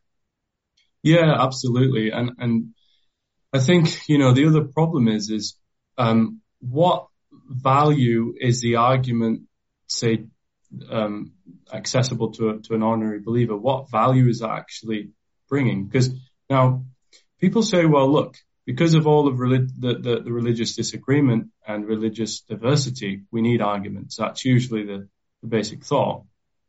Um, But you know, if an ordinary believer possesses an argument for thinking God exists and Islam is true, well, they've got to know that Christians also have their arguments. And so how, how much, what difference is it then from them, say, having an argument, knowing that somebody's got a counter argument, or just having this really strong immediate experience of God? You know, I don't really see, see the difference there. Um, yeah. I, in other words, I don't see what the, the argument is doing in terms of adding value, but, um, rather what's important is that we have this kind of, um, faculty working properly in the right you know, environment. And, you know, and, and, and, I'm just to stress this point and, and, you know, sort of interject a lot here, but I mean, just speaking from, you know, roughly 17 years or 18 years experience in apologetics, I can mm-hmm. say with a certainty that your common Muslim just knows, just knows that the Trinity is false, that the incarnation is false. Yeah. But if you put him up against a Christian academic or theologian or a prominent Christian philosopher, the, you know, he's not going to be able to intellectually dominate no. that, that individual. He, he, he just won't be able to. And alhamdulillah, alhamdulillah, we have great Muslim apologists sure. that, that do the job, but they make it seem easy. But they did, a, they spent a lot of time doing their homework, right? Sure. So, I mean, it's just something, you know, to, to, to point out. Yeah, please continue. And the, the final thing, Aslam, that I want to throw in the mix, and, um, I won't have time to really address this necessarily today, but, but let me try to address it later on, is that some of the mutakallimun suggest that look, you know, there is a distinction between a fard ayn and a fard kifaya. Mm. And mm. what they want to suggest is that it's not an obligation for every individual that they have to have these arguments, but it's an obligation communally. The mm. community um, should have arguments in play. And I'm quite sympathetic to that view in a sense. Yeah, yeah. Um, and one of the, the, the reasons. Imam al-Ghazali pushed that view. Yeah. Yeah, among, among others. And, um, you know, for instance, there is this view called, um, sensible evidentialism. And, um, it says this basically, look, you and I, we believe in the existence of electrons. Uh, and our basis for doing that is that we read it in their textbook or basically a scientist tells us. So epistemically, we believe it in a basic way. Scientist tells us, read in a textbook, we don't have an argument, we believe in a basic way. Um, and that's fine, just so long as there's some scientist out there who's actually done the homework and come up with the evidence and inferred the existence of these things.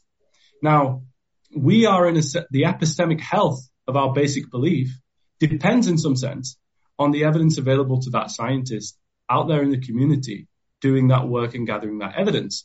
Now, suppose there just wasn't evidence at all available to the scientists and they just made that up. That would probably count against the epistemic health of our belief. Um, we might have some justification, but we probably won't have knowledge, obviously. Or scientists were disputing with each other over it. Yeah, exactly. Yeah. So, um, you know, that does raise the question of where arguments might be necessary in a communal sense, even if not in an individual sense. And maybe at the end, I'll try and address that if you can remind me. Okay.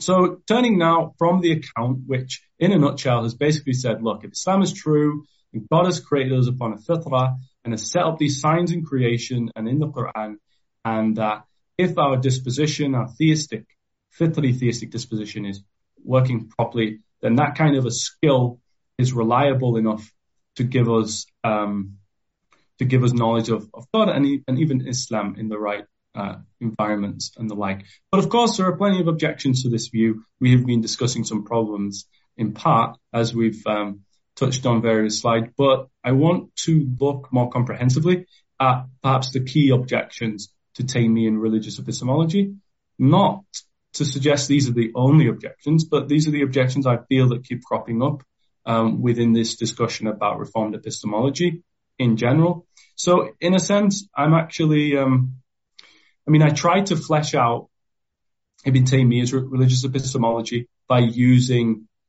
concepts available in contemporary philosophy. Um, and that, that's what I just did.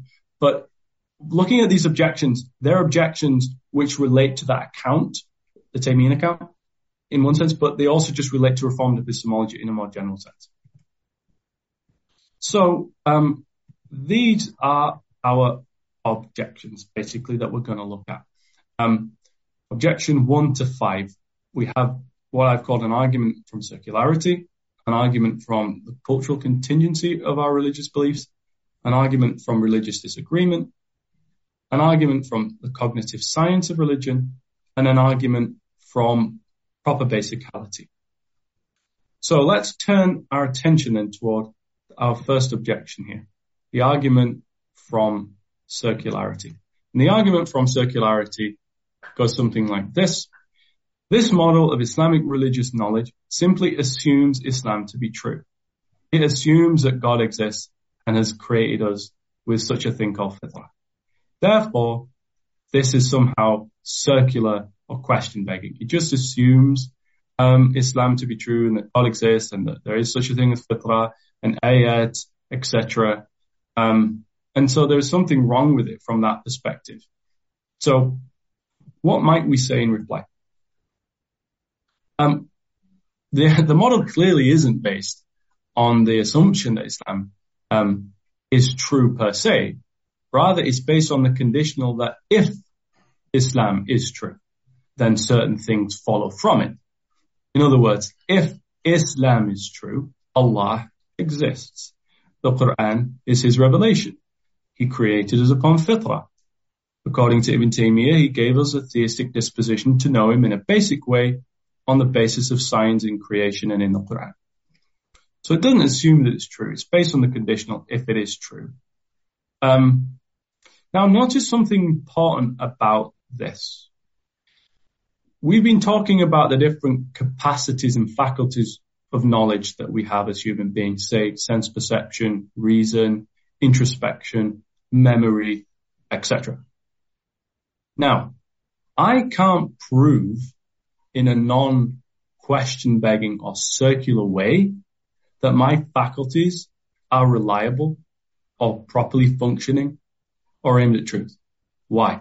Because in order to do that, I'd have to rely upon them to prove that they're reliable.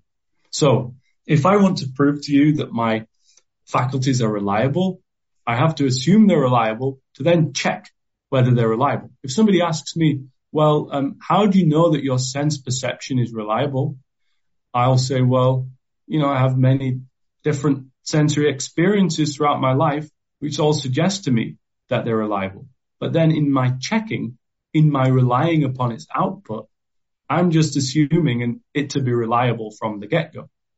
Um, likewise, I can't prove that my faculties, all of them, have not been designed just to help me survive and reproduce, or just, um, you know, they have a kind of wish fulfilling element based inside of them. I can't prove that that's not the case. Um, because again, in order to check, I'd surely have to assume that they're truth apt and truth reliable. Otherwise, I couldn't rely on my conclusions to the question of whether they are or whether they're not. So if our faculties are properly functioning, reliable, truth aimed, then we say, I can know that the relevant belief is true. So if my sensory perceptions has been set up in such a way that it's aimed at truth, it's functioning properly in the right kind of environment, then surely, because that kind of a faculty is primed to guarantee us that the belief is true, then I can know it's true. But I can't prove in a non-question begging or circular way uh, that they are. Right. Basically, so I, what, what, what this is saying though is that the, the you know the, the the reformed argument is only aimed at you justifying your belief to yourself and defending basically you're, ba- you're, you're, you're basically not giving dawah per se with this method. You're not basically saying to people, look, I so strongly believe that Islam is true. My fitrah says it. Uh, that's what it inspires me to believe. Therefore, you should also become a Muslim. No, rather what you're doing here is basically explaining why you're a Muslim, and why you feel that you're justified uh, in being a Muslim. Right? Mm-hmm. So it, it can't go, it can't go beyond that. Like it, it can't, maybe it can. I don't know. I didn't give it much thought, but, but you're not using it for the purposes of dawah here. You're using it to just explain why you are justified in believing what you believe. Yeah, true. Well, I mean, a defeater. Yeah, we, we've we've suggested how it might be possible to know Islam to be true. Um, if we're a believer, we haven't tried to give an argument to show Islam is true. Mm-hmm. Now, with respect to being justified or rational in thinking it actually is true, um, I'm going to say something about that in the next couple of bullet points because somebody might object to what I've just said and say, but then if my knowing Islam is, me- is based merely on the conditional truth of Islam, how can I be assured I'm actually rational in holding it to be true? Right? Because what we've said thus far is if Islam is true, then X, Y, Z follow. Okay, great. But then how do I know I'm actually being rational in taking it to be true and all the things that follow from it? Well, the response to this is that in the absence of a defeater, so in the absence of having grounds for thinking Islam is false, or thinking that it's been produced by um, an unreliable faculty, we are rational in taking the products of our faculties to be true. So let me just try to explain this a little bit more clearly. In a nutshell, it's trying, it's saying this, that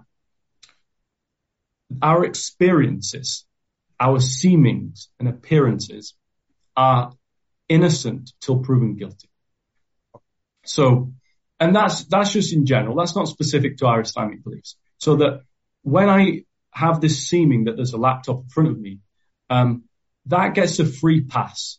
Let's say it's innocent until I've got reason for suspecting that the laptop's not in front of me. Maybe somebody, um, has, uh, I don't know, slipped something into my drink and I'm hallucinating about laptops or something. And he tells me he slipped that into my drink. Then I've got a reason to doubt that there's a laptop in front of me. Now, of course, if somebody says, well, but hang on a minute, shouldn't it be the case that we treat things as guilty until proven innocent? The problem is with, uh, with, with that would be that, okay, so we have a, a seeming that the laptop, um, is in front of me, let's say, and we're treating it as guilty until proven innocent. So what do we need to move it from guilty to innocent? Well, all that we can rely on are other seemings and other appearances and other experiences. So if we don't start with treating them innocent until proven guilty, we'll never know anything. We'll just be stuck in a skeptical book. We won't be able to get out. We have to assume an experience in general somewhere is innocent until proven guilty. And that seems quite reasonable. You know, epistemologists have developed a view, or one of them, called phenomenal conservatism, and it says that um, S, someone is justified in believing that P, um, if it seems to S that P, in the absence of any defeater. So if it seems to somebody um, that P, then prima facie, face value, they have some justification. Now that's not ultima facie. That's not in the end, all things considered. Um, so the same holds, you know, for, for all of our faculties. If I, if I remember what I had for breakfast, if I remember what I did yesterday, if I have a perception of what's in front of me, if I have an introspection about what I'm feeling, um, if somebody tells me something and, you know, they're a reliable person, all of these should be taken as innocent until proven guilty. I'm justified. I'm rational in doing that. Um, I think the bigger objection comes, uh, but I don't know if I'm, you know, speaking ahead. If so, then, uh, you know, please ignore the question and we can ask it later. But uh, I think the, the bigger concern, I think, that people have here is, is not that, okay, you know, you, you're, you're, you're presuming something to be true. Well, um, well, I guess it's more than presuming, right? It's claiming to know that something is true. Uh, right. but but let's say the atheist comes and says to the Muslim, um, the problem of evil, right? Um, this is problematic because, and this is my argument, right? Your God is all good, your God is all powerful, yet evil exists. the attributes are clashing. It's a logical contradiction. Therefore, your God does not exist, O Muslim. Now, the Muslim is not trained to respond to this atheist, right? He's not trained. He hasn't read the latest literature and his, the Muslim's bad luck. Some atheist professor happens to come his way and, and, you know, and try to, try to dominate him intellectually. But here, the Muslim may say to himself, look, I know I don't know how to respond to you, but I just know Islam is true. And therefore, you're not going to shake my iman, right? I know my limits. I know that I can't answer everything, but I know it's true.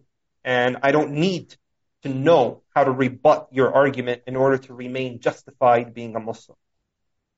I think this is the sensitive scenario that I think a lot of people um, clash over. Probably this is probably where evidentialists and maybe reformed epistemologists might strongly disagree with each other, whereby the evidentialist would say, no, listen, the guy posed an argument against your faith. He did pose an argument against your belief. You are morally required to know how to rebut it. It's a defeater. Uh, right. While the epistemologist might say, um, well, it's not a definitive defeater in the one plus one equals two sense.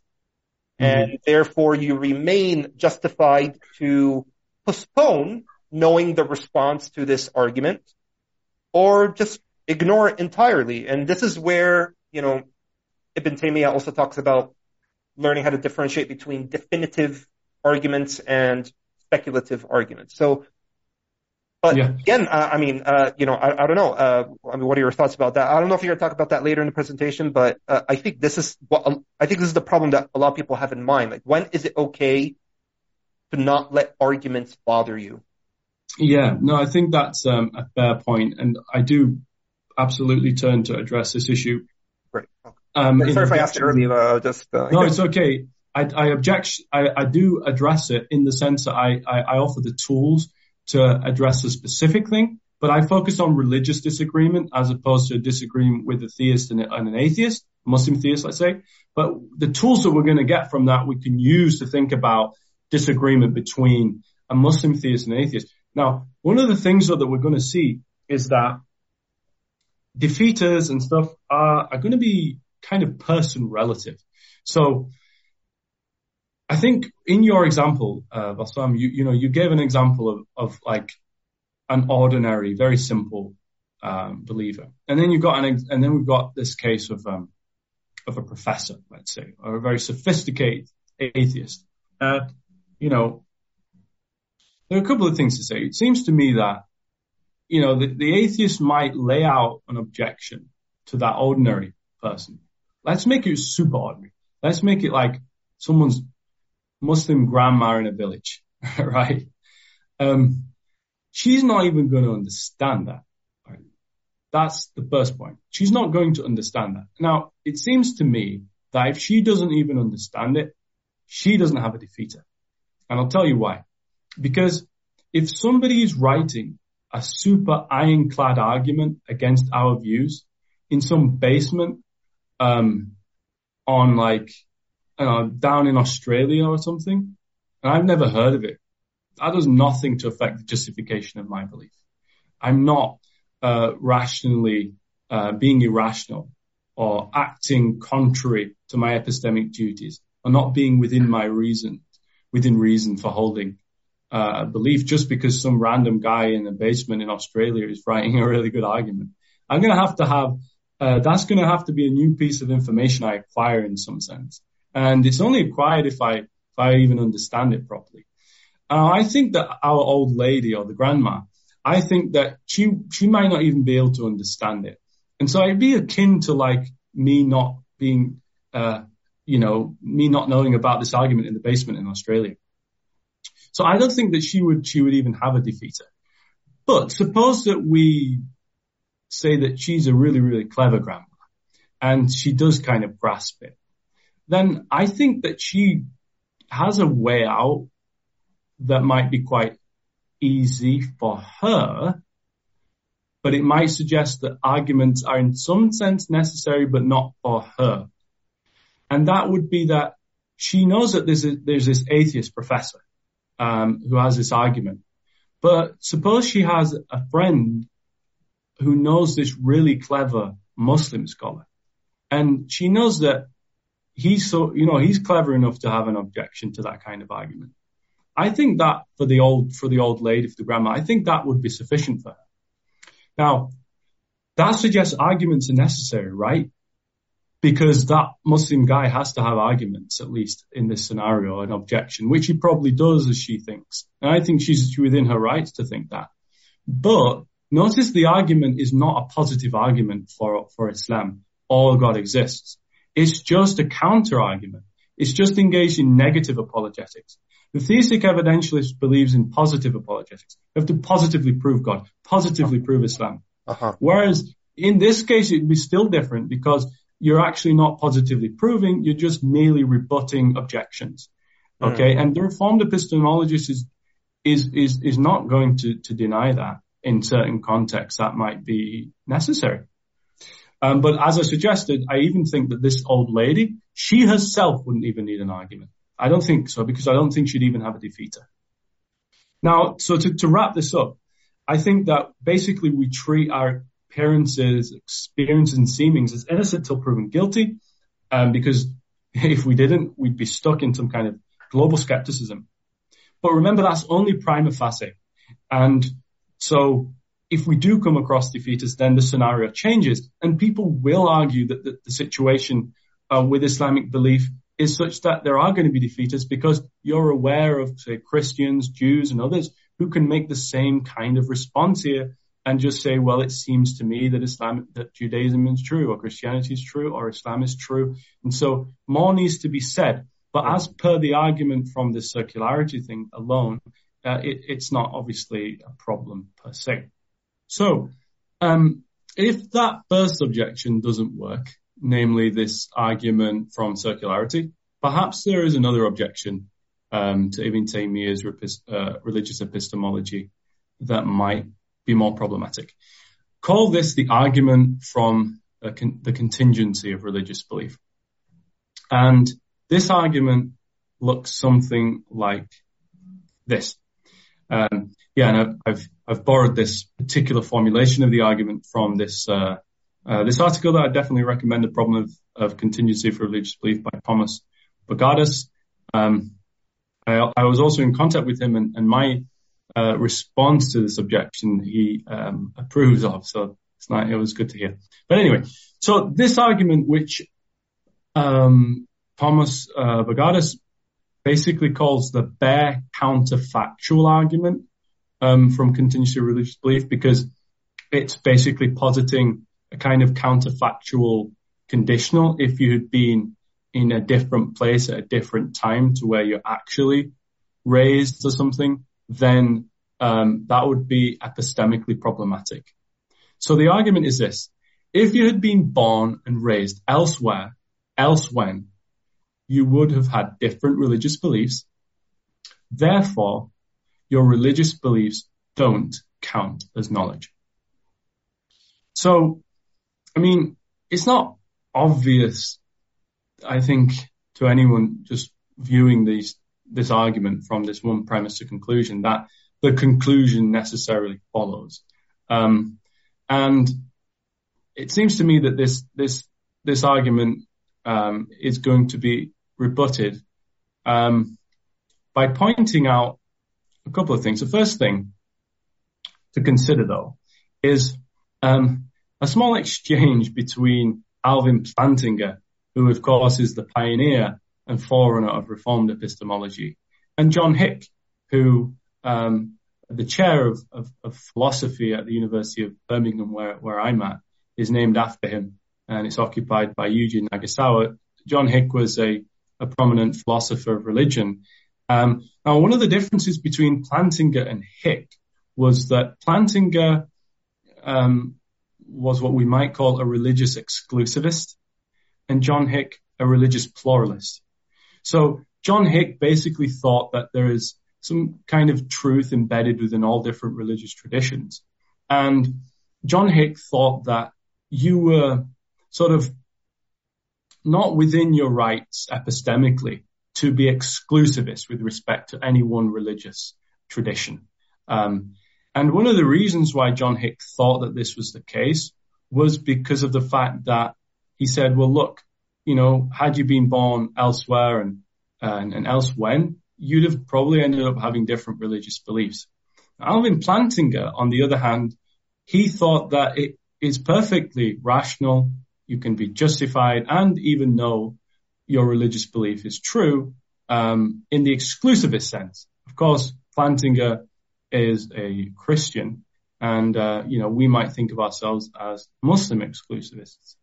Now, the first thing that that Plantinga points out to John Hick in their sort of written exchange um, really sort of sort of um, I don't know breaks the uh, the argument in its tracks or something.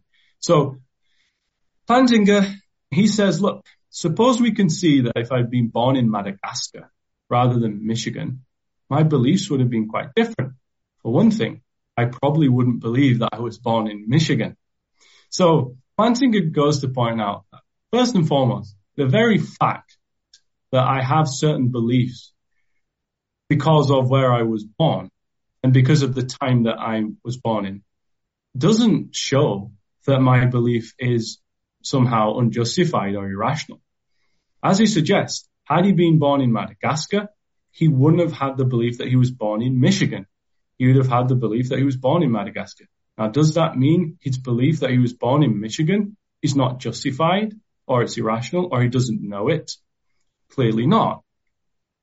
Um, I heard an, another example that, that, that someone gave um, uh, along these lines, and they were saying, well, oh, they um, they liked a um, a certain TV series, and they liked it so much that they felt they were almost addicted to it, and they wanted to stop watching it, and um, and so they vowed to definitely stop watching it, um, and then they happened to be um, traveling somewhere for a conference, and uh, they were on the they were on the plane, and uh, were sort of bored and just looking what's on the screen on the plane, and lo and behold, they they found that that TV series was there with its final episodes and because they were bored and they sort of couldn't resist, they ended up watching uh, the um, the final episodes of the series. And so they formed beliefs such as the ending was so and so, or the ending was like so and so.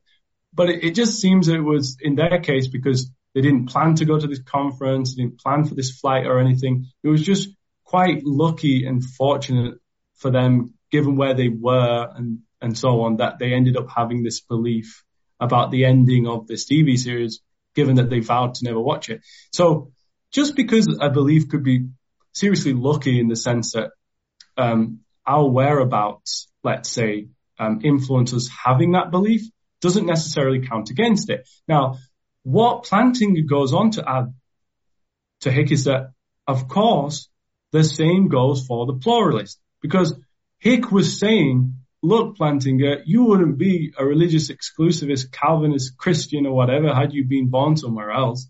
And Plantinga was like, yeah, and you wouldn't have been a religious pluralist if you hadn't been born yeah. in 21st or 20th century, rather, Britain. But what does Hicks say? He says, this is true, but how relevant is it? And what he was saying to Plantinga was that, and I think his reply is is is fine. He says to Plantinga, yes, but for like 99% of people, the reason why they believe their religion to be true is just because of their cultural social environment. But the reason why I'm a religious pluralist is not simply because of my, um, say, historical context, but also because I have thought about it and I've got reasons and I've got arguments and therefore it's based on some kind of rational grounds beyond mere cultural placing and setting. Hmm. Um, sorry, my charger. Um, so John Hick, I think he has a point. You know, I think he's got a fair point, but we can actually use the Hickian response to respond to the argument itself because Hick is basically saying, you know, look, um, my belief is different because it's produced by a kind of skill or ability. Um, um, you know, it's, it's produced on the basis of my reasoning and inferring and reflection. Okay. So what we want to say um, to this argument is that actually knowledge can tolerate a certain kind of luck. Plantinga said that had he been born in Madagascar, not Michigan, he wouldn't have had the belief he was born in Michigan. Okay. Uh, does that mean, even though it's a kind of lucky belief, does that mean that he doesn't know that he's born in Michigan now? Just because if he was born somewhere else, he wouldn't have that belief? No, it doesn't. Why? Because it's based on some reliable grounds. Like he has experiences that the place he's in is Michigan. His parents told him he was born in Michigan and so forth. He has, I don't know, um, a birth certificate that says he was born in the, the hospital in Michigan and so on.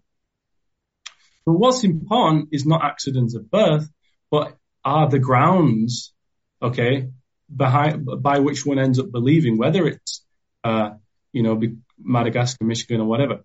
Consider then that if God exists and by Islam, extension Islam is true, and you are privileged, okay, by being born in the right sort of environment for your theistic fitri disposition, then your belief will be the result of a certain skill.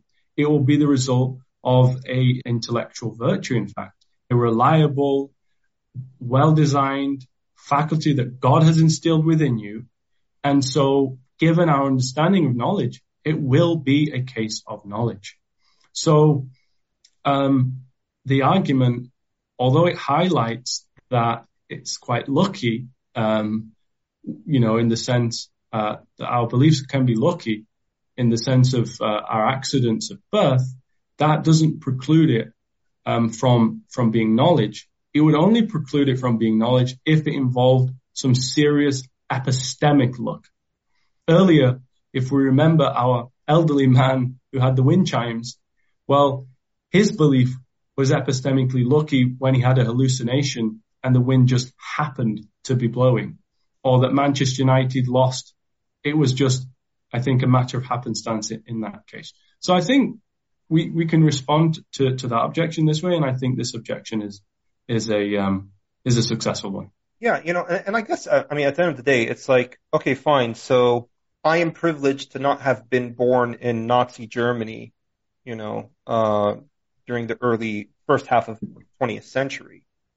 Others yeah. weren't so privileged, and I guess being born into that environment played an additional factor in um, in prodding them into embracing Nazism. But that does not mean that I'm not warranted in condemning Nazis and condemning Nazism, right? Because I mean, you know, geography um, is not the only relevant factor that would that would that you know that would play a role in influencing you know the positions uh, that you do adopt. And I think the second thing here is that, and, and I think you just, you know, mentioned it in the second paragraph here, is that, you know, at the end of the day, someone like John Hick would have to go further and positively disprove that a certain theological creed is impossible, namely that God so decided to um, have a chosen people that he reve- that he sent prophets to, sent messengers to,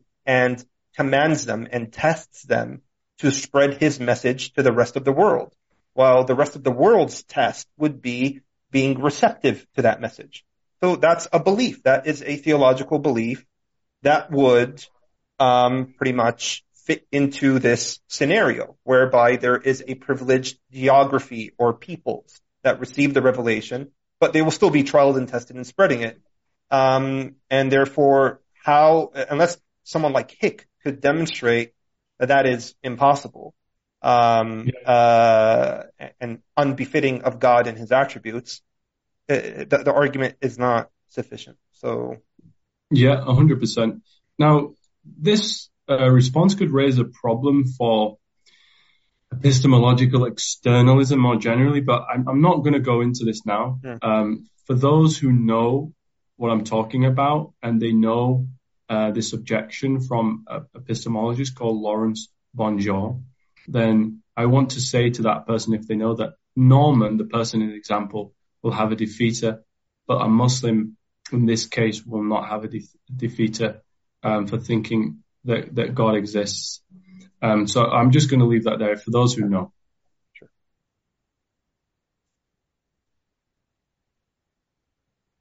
Okay, so I think that yeah, what we've said here um, is is sufficient by way of a response to this argument from the contingency of religious belief. Now, of course, um, I've been focusing here on knowledge. So I've suggested that you know, if somebody is born in a particular place, but they're possessed with the right sort of faculty and stuff, um, given a few of the conditions, then, you know, they can still know that their belief is true. They can still possess knowledge rather. But what happens when somebody becomes aware of other people having, um, different religious beliefs and perhaps those individuals are sort of similar to you in a sense that they're probably as intellectually virtuous and honest and truthful and truth seeking. Um, I think this is where the problem, um, the major problem for reformed epistemology really sort of, I think it hinges on this. So call this the argument from religious disagreement. Now, I think the argument can be spelled out in different ways. Here is one of the ways in which it can be spelled out. This is taken from um, a recent um, chapter in a forthcoming forthcoming book. Um, so there are there are four aspects to this argument. Um, the first premise here, and the second being the most important. So, suppose somebody reasons in the following way: there are many people whose beliefs about religious matters are incompatible with mine, yet whose epistemic qualifications are on a par with mine. So, there are many people whose beliefs about religious matters are incompatible with mine. Fine, if we take the example of the Muslim theist, they can recognize that there are Christians and Jews and Hindus and Buddhists and Sikhs, many others, who hold beliefs that are incompatible with theirs. Say um, that that Jesus is uh, was incarnated, uh, God incarnated in the form of Jesus or something. So um, they can also perhaps, at least prima facie, think that there are people who are on an epistemic par with them in the sense that there are people out there, um, let's just use the example of Christians, who have similar epistemic qualifications, by which I mean that they're um, sensitive to evidence, that they're truth seeking, that they're sincere and that they're honest in their intellectual pursuits. So let's so it, it, doesn't it doesn't mean that we believe that their arguments are as strong as ours. It just means no. that I can understand that there are Christians out there who have their own scholars, who have their own apologists, and they form their arguments, and who I, you know, I, I can understand that they think they have arguments for their faith. And yeah, definitely. I kind of appreciate and, that. Yeah. Yeah, absolutely. And I also think that this is just how the argument is being formulated. A oh, Muslim yeah. might deny yeah. that they have their epistemic qualifications are on a par, and mm. we'll see how that might go.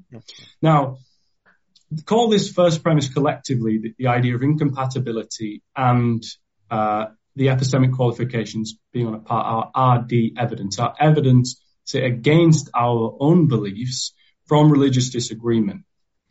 So this, on the basis of this RD evidence, against the total backdrop of, my other evidence, against the backdrop of my total other evidence, I should say, and we'll get to what that means in a moment. But for now, just think about it as all the evidence we have for thinking our belief is true and all the evidence we have for thinking we've been reliable in assessing it.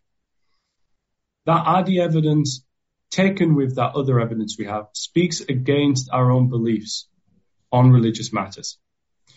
So then if premises one and two are true, then I should weaken or abandon my own beliefs on religious matters. Perhaps I should weaken, meaning perhaps I should just suspend judgment and say, you know what, I don't know anymore. Perhaps I should say, well, I, I, I suppose I, I do believe, but I'm not 100% sure. Or perhaps one should just almost deny it completely. Therefore, I should weaken or even abandon my own beliefs about religious matters. Now, this formulation of the argument is one um, put together by Katherine Dormandy in her chapter Religious Disagreement in the forthcoming Cambridge Handbook of Religious Epistemology. I'm quite uh, privileged to have co-authored a chapter in that book as well on Islamic religious epistemology, which you might want to refer to. Um, but you can also check out this paper that she's written on, I think on her website, even though the book's not quite out yet. But this is the argument she formulates. So what can we say about it? How does it impact, um, you know, the Taymian approach, uh, and so forth?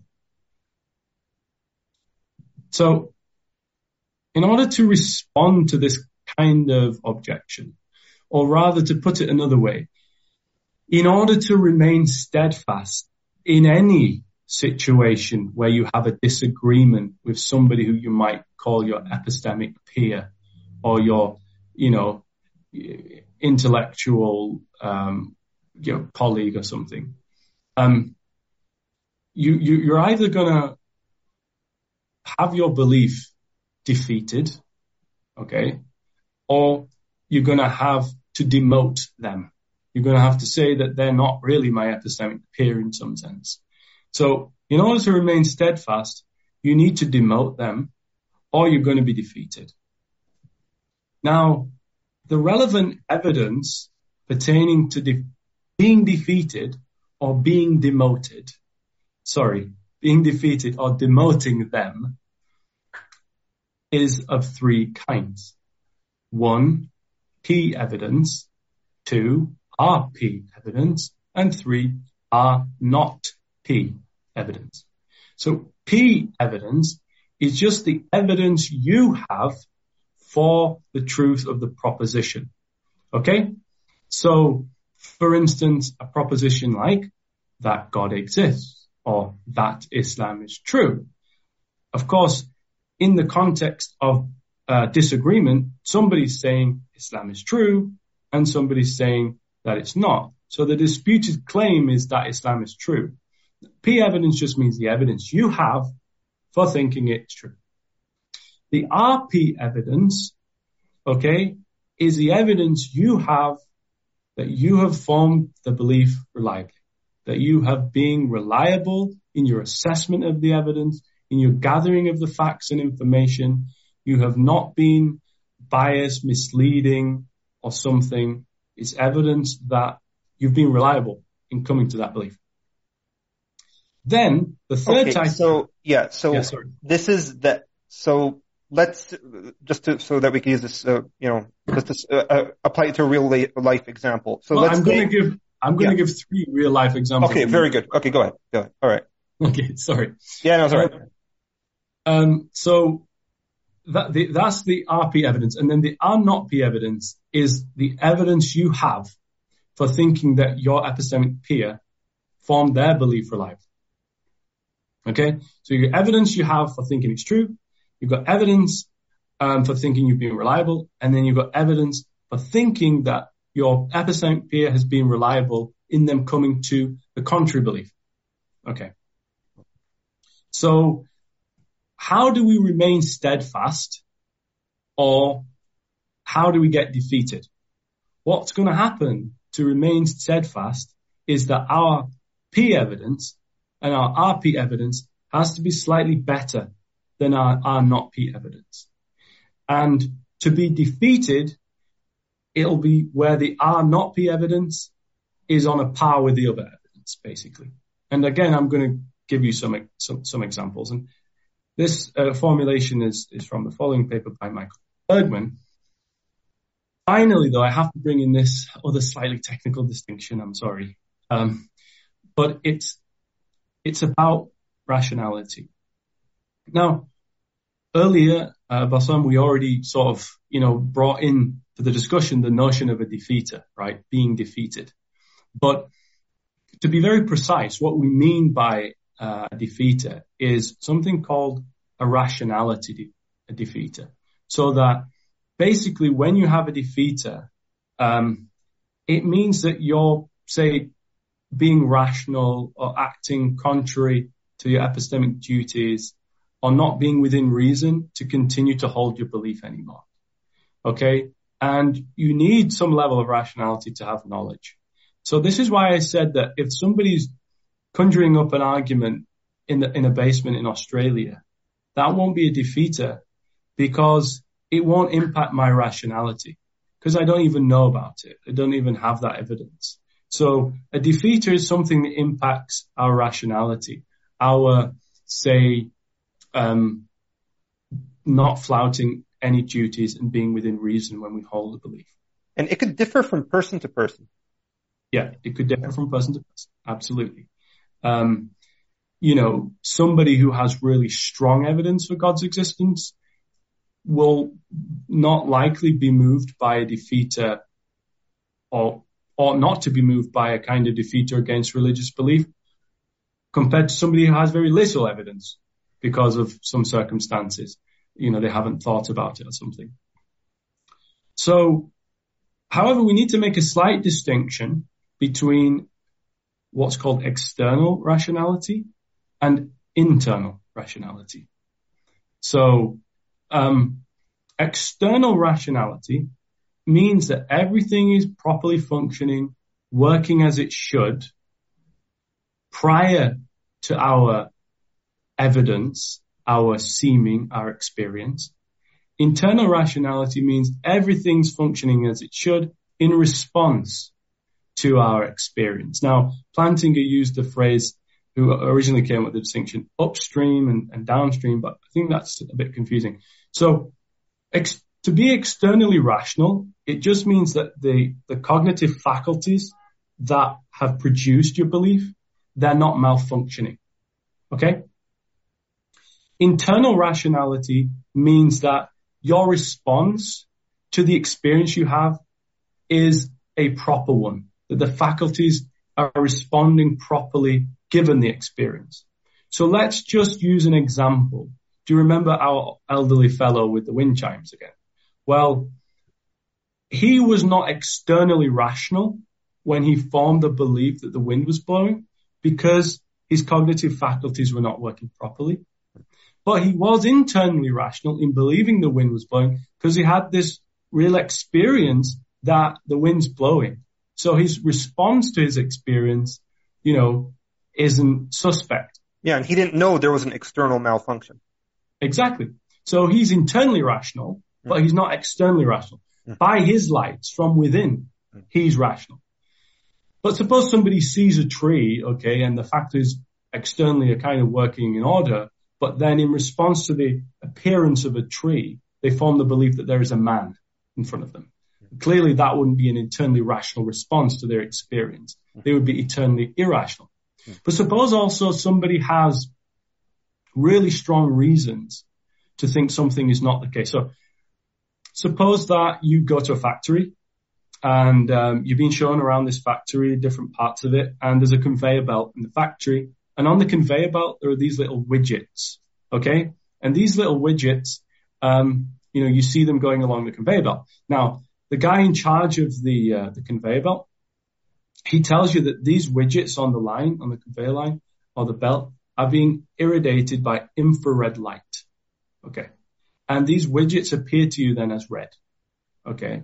You, you already knew that they look red because you, you saw them, but he, he's telling you they're being irradiated by the infrared light. So first you had a belief that the widgets are red. Okay. The actual widgets are red. But then this guy's telling you that a special light shining on them that makes them look red. So then you wonder, hmm, I wonder, are they actually red? And then you ask your co-work, uh, one of the co-workers, and you say to him, are those widgets really red? And he says, no, no, they're black, but they're just, they just look red under this specific lighting. Well, that undercuts your reason for taking them to be red, which was your experience of seeming that they are red. Now, suppose, uh, Bassam, I, I, we say that, no, I really, really just believe they're red. I just want them to be red, you know? Um, despite the fact that I've been told that they're irradiated by infrared light and that they're actually black, I just really super believe that they're red. You would be internally irrational. You wouldn't be responding to the evidence in a rational way. Okay. So what a defeater tries to do is it tries to take away someone's internal rationality. Given your awareness of religious disagreement, you are not internally rational and continuing to hold your religious beliefs in the exclusive way. That's what Hick is saying. And that's, that's what Hick's saying, exactly. Um, that distinction is important because we're going to use it in a moment. But let's just to bring this, like, to really um, hone in on this idea of how we can sort of uh, adjudicate whether one is defeated or one can demote our peer in a case of a disagreement. Let's just look at these three cases very quickly. So, Paul, the first case, the restaurant case. Suppose, um, last time you go to uh, a restaurant and you have a nice meal with a friend, um, you know, maybe you have Pepsi or, or, or Mendy or something. I don't know what you like, and uh, and many other things.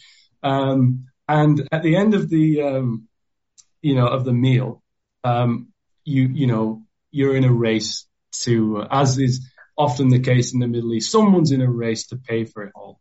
Um, anyway, but suppose before that you start to try to calculate the bill, and um, you you you know you roughly know the prices of the uh, of the the bits and the things you'd had, the starters, the main course, the desserts, the coffee, the whatever, and you calculate it, and you also factor in like a ten percent tip, and you want you want to give a tip as well. Um, and suppose your friend's doing the same, and and and after your calculation, you arrive at okay, it's I don't know how much, just call it fifty pounds or whatever. Just use pounds.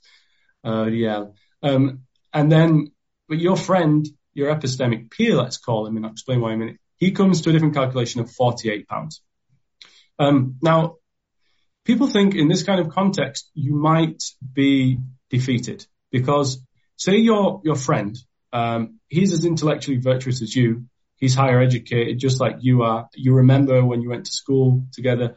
He's quite good at maths. He was pretty good at maths. You might start to doubt now whether you've done it properly.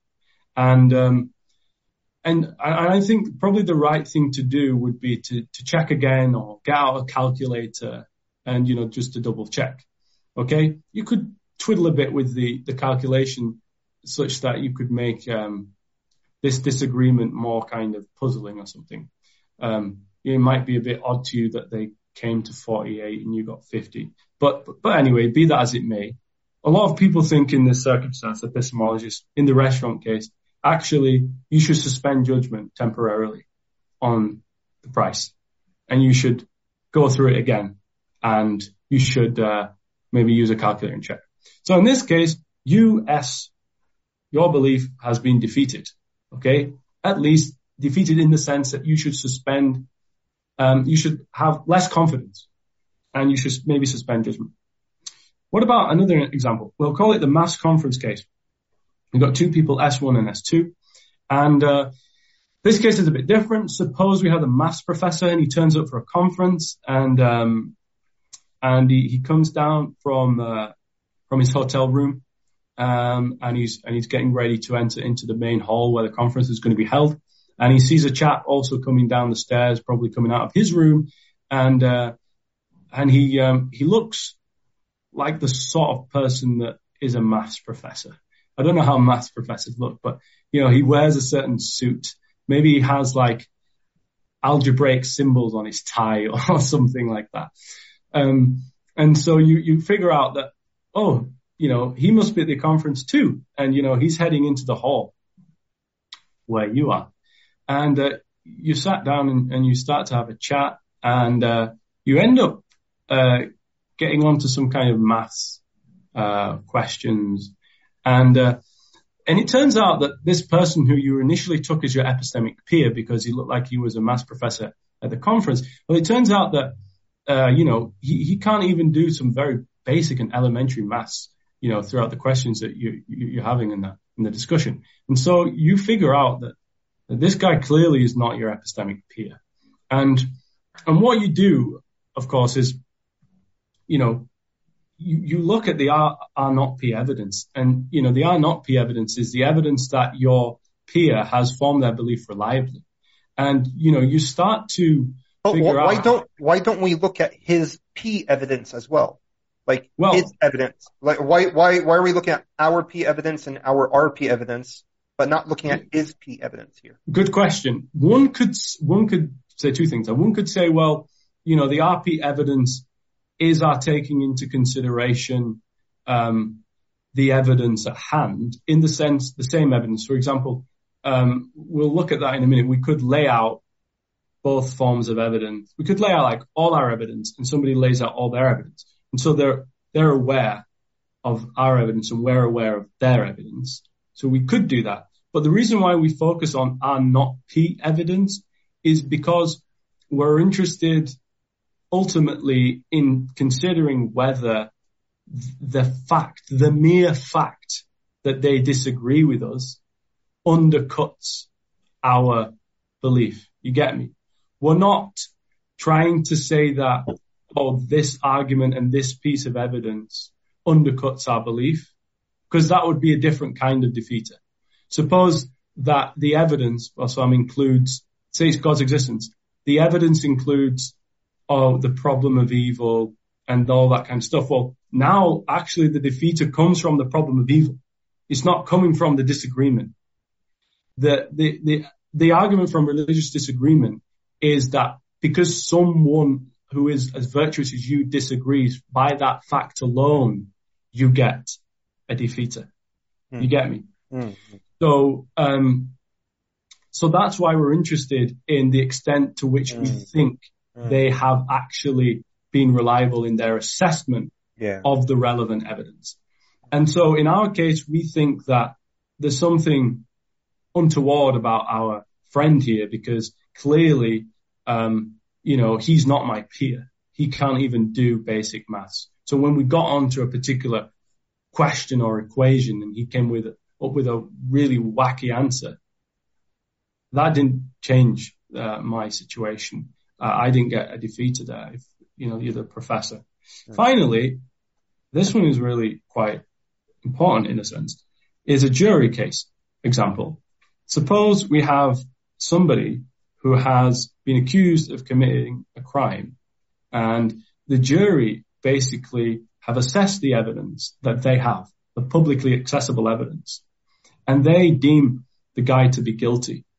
But the person in question, he himself has specific, a specific memory of, he knows for a fact he just wasn't there when the crime was, at the scene when the crime was committed. He remembers where he was. He wasn't there. And so one might think that he's in a position because of his very strong uh, memory and, you know, the evidence from his memory that his P evidence and our P evidence can even outweigh the assessment of the publicly accessible evidence that the jury have. And they don't have access to his memory, right? So that's the thing. So in that case, we might think he might be able to suggest the P evidence, his evidence from his memory and his evidence that, you know, it just seems so reliable to him actually outweighs the R not P evidence in this situation. Um, so he would demote the jury. In this case, we saw that we could demote our friend who turns up for the conference. And in the restaurant case, we would think that our beliefs defeated because these things, one and two and three are on a par. Okay. So now, yeah, sorry, you wanted to, Yeah, uh, I yeah. mean- I, I mean, I, I did want to press a little bit simply because I mean I've had Muslims. please press. Uh, I, I've had Muslims um, telling me, uh, you know, but I, I've gotten like literally hundreds of questions over the years, but some of them they have doubts when they see a very intelligent and seemingly sincere non-Muslim. But just the fact that this person exists bothers them, threatens them. They would like it to be the case that they can easily observe that anyone who is not a Muslim appears to be misinformed, appears to be insincere, appears to be arrogant or whatever. But the fact when they see someone who, seems humble, seems very intelligent, seems to be well informed, comes across as, as putting forth what seems to be strong and factually based arguments. That the mere existence of this individual threatens them. So they feel that they cannot demote him in that sense. Yeah. Um, and, you know, and what I try to tell them is that, look, at the end of the day, you know, is he feeling the same way about you? right? Um, you know, uh, I mean, we also have, there, there are also intelligent, humble people who agree with you too, right? So it should just balance Yeah. out. It should just offset that, that, that whatever impact you feel that this person's existence has upon you.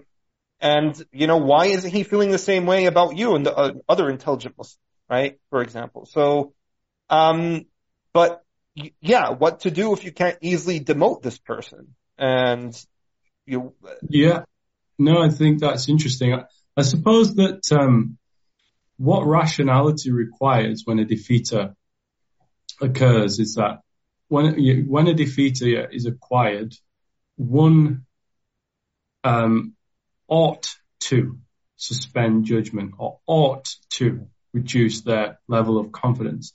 I think in those cases that you're saying, the mere fact that they do have a decrease in confidence doesn't suggest to me that rationally they ought to have decreased their confidence.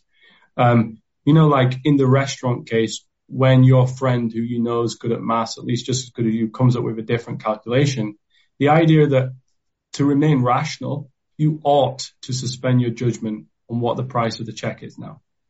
Um, I think in the case that you're suggesting, the mere fact that there are these other sincere individuals, um, as I'm going to point out on the next slide in particular, I don't think that means that you ought to reduce your confidence rationally, even if psychologically it just so happens that you do.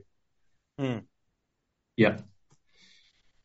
So yeah, basically we want to apply the this notion of P, R, P, and R not P evidence and the kind of cases that we've been looking at here to um, a case of religious disagreement. And of course, we are going to be thinking about religious disagreement of a particular kind, and that is the religious disagreement of a reformed epistemologist in the sense that, well, not a reformed epistemologist, rather somebody kind of adopts the, the reformed epistemological approach. In other words, they don't have arguments. Okay. And that's going to be central. Um, so the pieces of the puzzle are just to basically put two people like that are parallel. We've got two people, subject one, let's call it S1, S2, two propositions, P1, P2, two outlooks, O1, O2, and two theories of error, TE1 and TE2. Put these people side by side in your mind.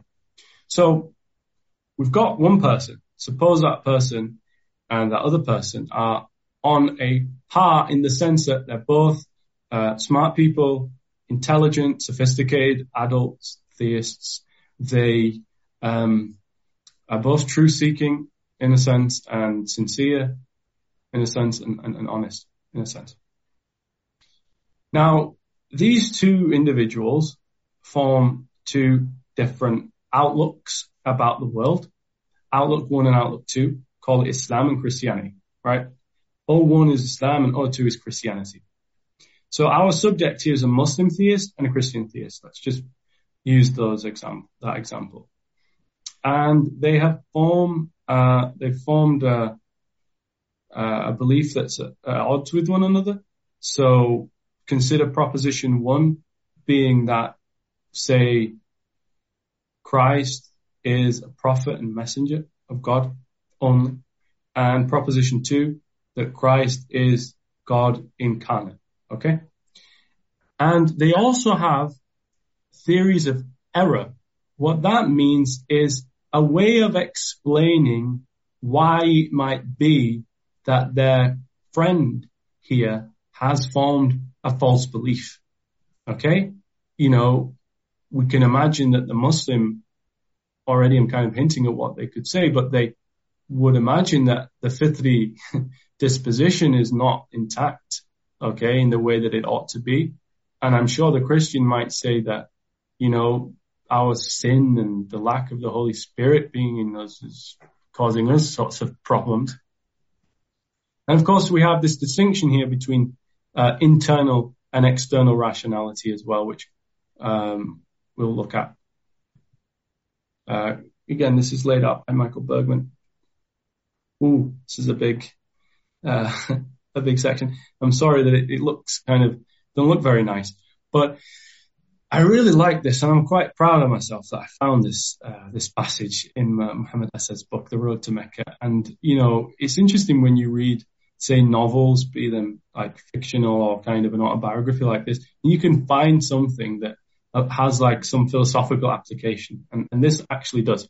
Now, before you get entangled with this quote, uh, I want you to focus on this conclusions of reflection thing here, because um, notice that I said we're dealing with somebody who believes that Islam is true and obviously believes that Jesus was a prophet, not on the basis of argument. Okay. But that doesn't mean they haven't formed that belief on the basis of any reflection, right? So we're not suggesting that one day that they were sat in the chair and they were just zapped into believing Islam, just zapped into believing things about the Prophet and about Jesus Christ. Clearly, that's not what, that's not, uh, that is not what goes on, uh, when one forms religious beliefs, even if it's not based on argument. What happens often, and we're going to suggest this is what's happening here, is that somebody forms a belief on the basis of a conclusion of reflection. So, suppose somebody reflects on the cosmos, reflects on the beauty of nature, its apparent orderliness, and um, they reflect on their sense of moral conscience and intuition. Okay, and of course that relates to them forming beliefs about God, that God exists. Suppose they also um, reflect on their experiences in their life, just their senses that that of um, meaning and value. That there seems to be this scenario where their life is not just a random series of events, but it has some plan and purpose behind it. Suppose that they um, reflect on past memories with certain people that have told them sort of profound things um, that have given them a sense of the divine working in their lives. Suppose that they also read the life of the Prophet sallallahu alaihi wasallam. They read the life of the Prophet and suppose that they um, they find themselves reading the Quran, and you know, so after all this reflection, they just find themselves with this sense. It's just Islam seems to be true.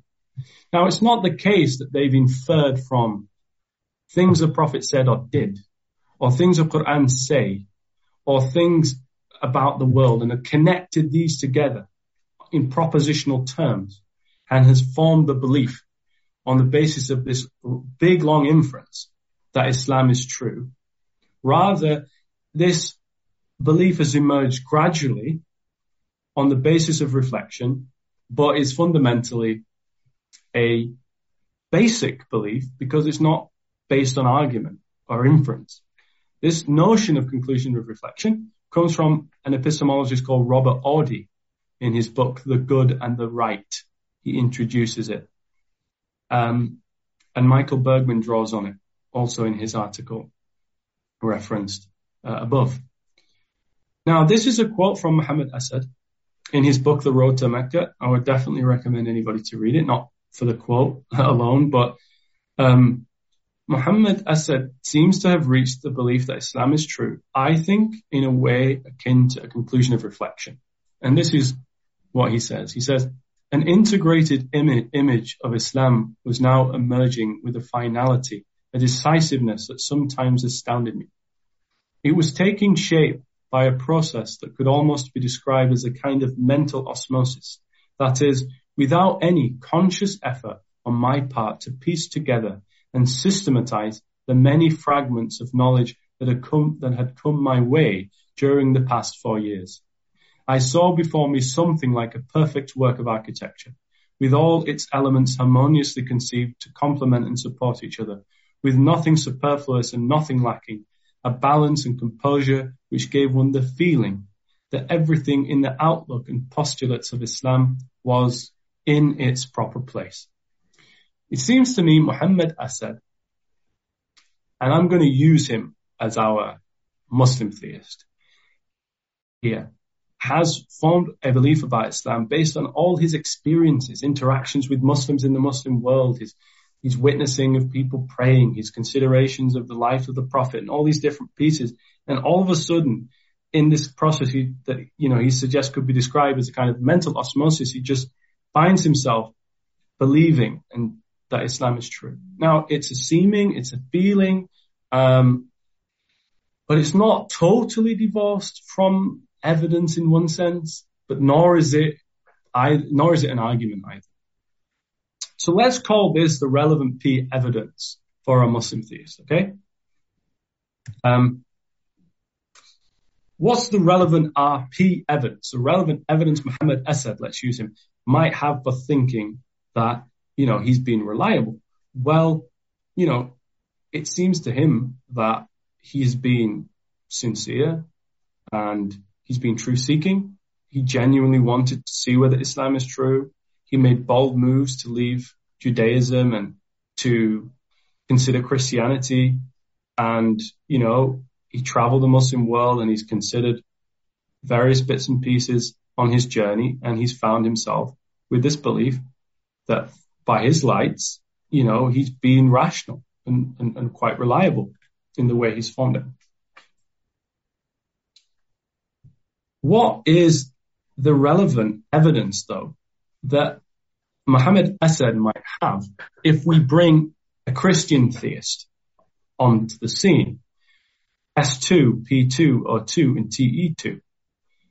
Now, a Christian theist, you know, maybe they could reason in a similar way to Muhammad Asad or something um, about their own beliefs. Maybe they think strongly they have P evidence. Maybe they think strongly they've got RP evidence.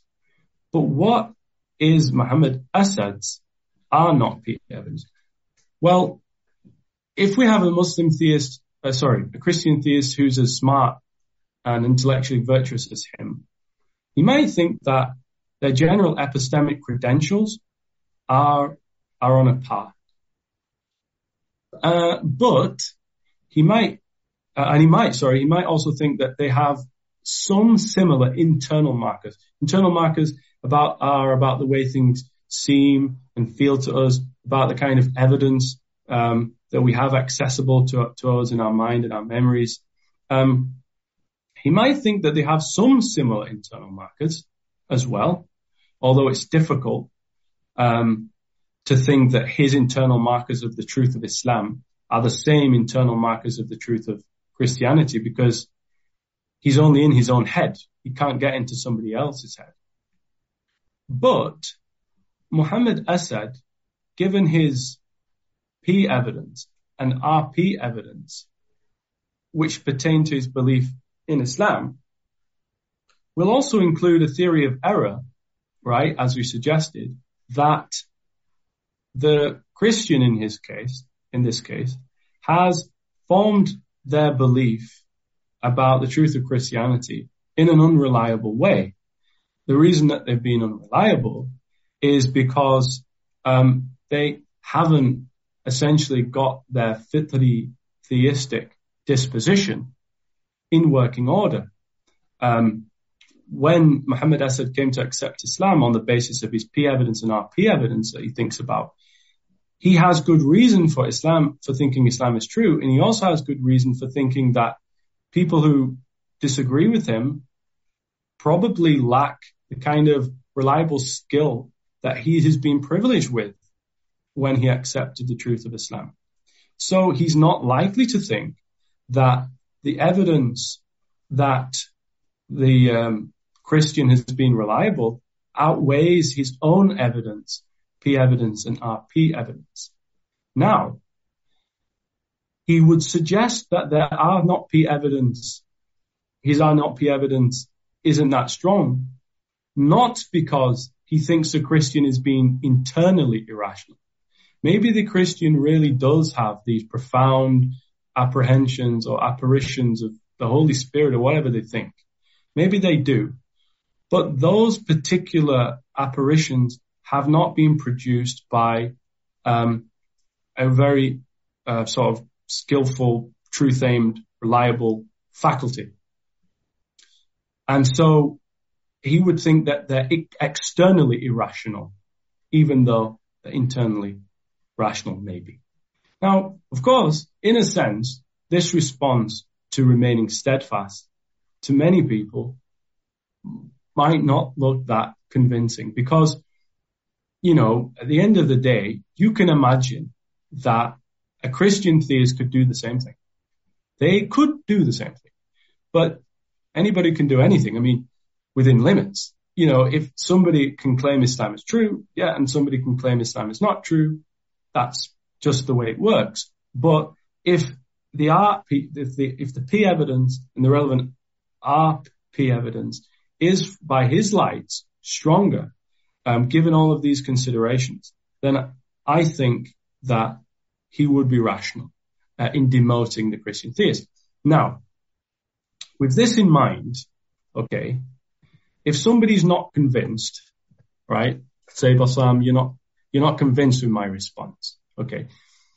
What that might mean is that I am a steadfaster when it comes to uh, epistemology of disagreement. I believe in the steadfast view. Okay. But you uphold something called um, conciliationism. Conciliationism and conciliationists believe that in a situation like this one, okay, Muhammad Asad and his Christian peer should suspend judgment, right? The steadfaster says no, because the relevant P evidence, the relevant RP evidence by his lights outweighs his R not P evidence. But the person who upholds a conciliatory position wants to say, actually, because both can use the same kind of tactics, you've got to suspend judgment. But then notice something. Me and you disagree with what the right thing to do is in a case of disagreement. I think you can say steadfast. You think that I should suspend judgment, right? So we have a disagreement. And suppose me and you are epistemic peers. Well, one, then what does that mean? Well, it means the following, that somebody who thinks you should, so, uh, should suspend judgment is saying, if someone who's your epistemic peer disagrees with you, then you should both withhold your judgment. Right?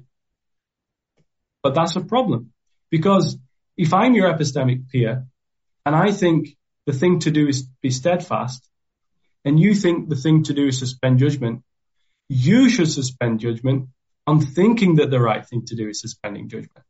You get me? So upholding the withholding principle with respect to this disagreement might just mean that you're being irrational now because you're going to have to suspend your judgment in thinking the withholding principle is true.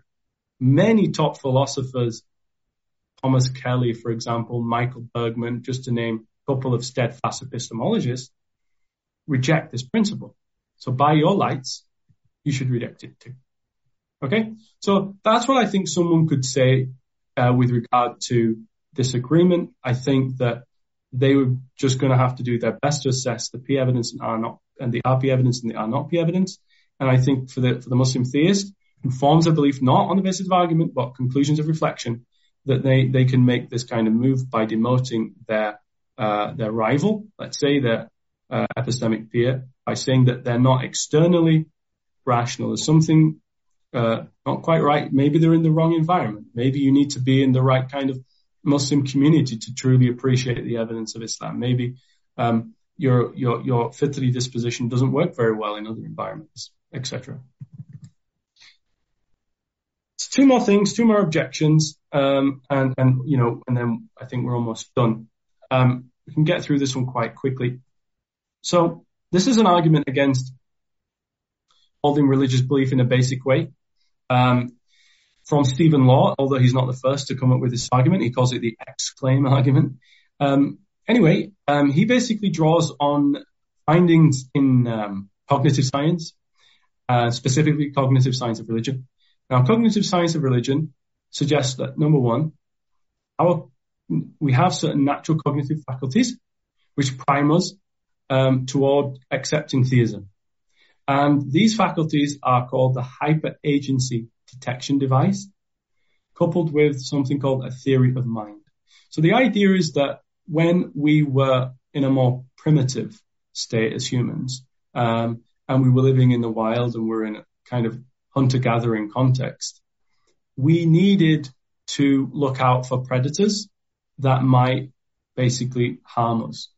And so we developed this agency detection device, um, which in a sense is hypersensitive because if we were to hear a, a rustling in the bushes, we might uh, attribute to that sound um, that an agent is causing it, say an animal of some kind, so that we can defend ourselves and protect ourselves. And so we developed this agency detection device that was that is hypersensitive in some sense because it wants to keep us, um, you know, uh, safe. And we also developed a way, based on our experiences, to attribute to the agent uh, a kind of theory of mind that that maybe it's uh, like a conscious being with certain powers and certain abilities. And um, anyway, cognitive science of religion suggests that um, on the basis of these natural faculties that we developed, um, when we witness certain um, certain things in nature that we can't necessarily explain naturalistically, it's not very easy for us to posit what kind of naturalistic thing could have caused it. Say certain patterns um, or certain, uh, you know, uh, events where we didn't witness the cause. Um, we we kind of we end up forming supernatural beliefs that, that a god did it or something. Um, and so that's basically the idea. Now, what Stephen Law is saying is that, okay, cognitive science of religion says you have a natural faculty to, uh, to believe in something like God.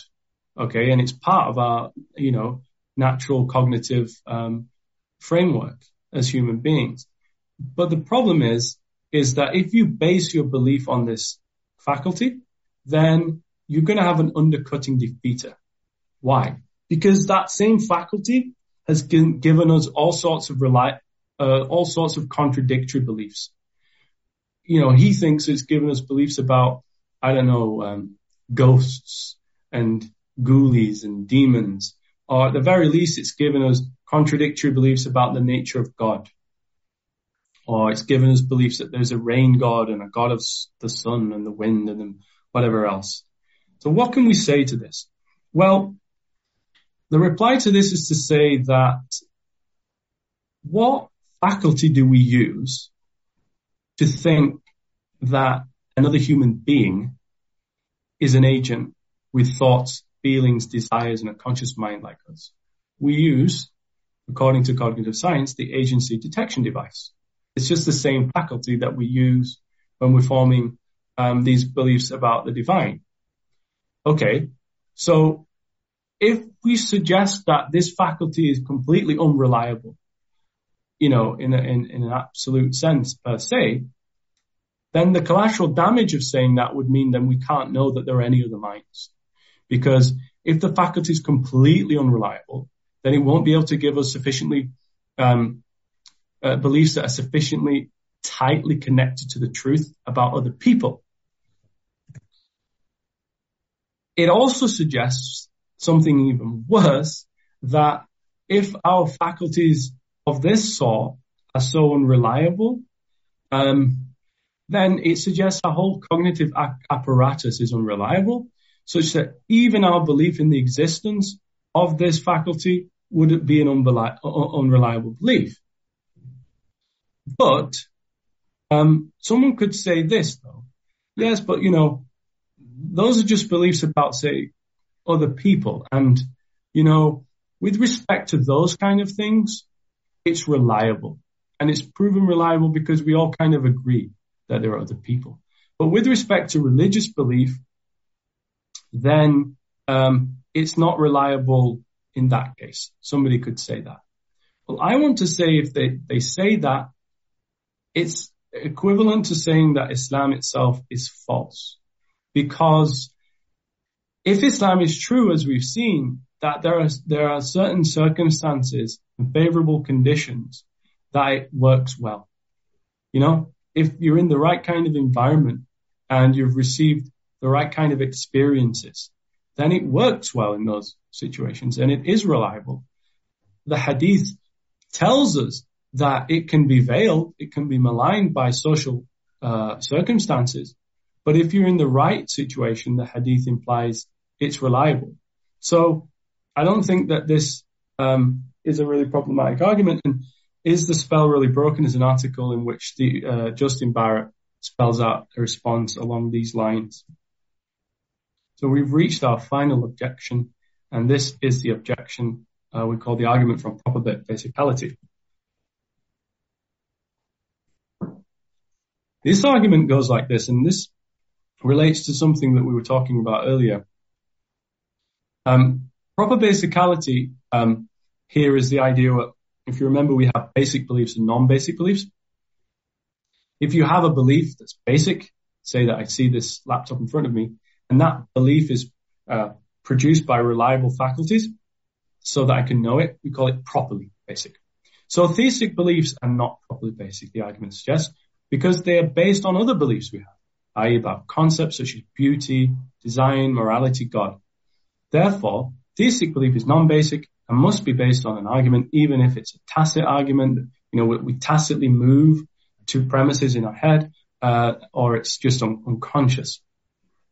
So the idea is that you say, you know, when we reflect on these signs that we are talking about earlier, you, you kind of laid it out, Bassam, that, you know, we have these tacit moves that we're going from, you know, uh, the concept of design and beauty to a designer and we're going from designer to another belief we have about God being that designer. And so actually what's happening is, is that this is an inference. Well, I think that this is seriously mistaken, um, because it just confuses what inference is and what perception is, basically.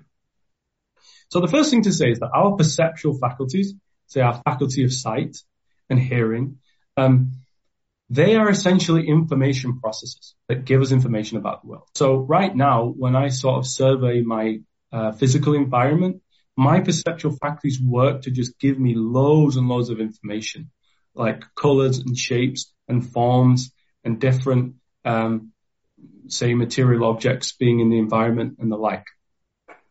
Now, when I process all that information, I'm not forming like a gazillion beliefs at one time. We don't, it doesn't work that way that our perceptual faculties give us beliefs per se. Say, um, you know, that if you prompt me and you, you, you prompt me to have a look in a certain place in my environment, like I could tell you that, oh, this curtain is slightly shorter than the other curtain, ever so slightly. When I survey the room, I actually form the information about that. I don't form a belief about it. When you prompt me, I can form the belief. But a belief is a particular propositional attitude. When I'm acquiring all this information about my environment, I'm not forming lots of propositional attitudes about lots of stuff. I'm disposed, I have the disposition to be able to do that if you prompt me. Okay.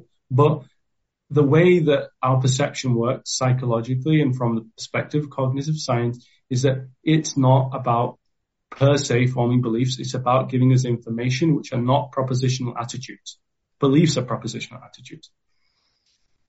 So reasoning, unlike perception, though, takes in beliefs as its input and further beliefs as its output. So perception is not the same as reasoning.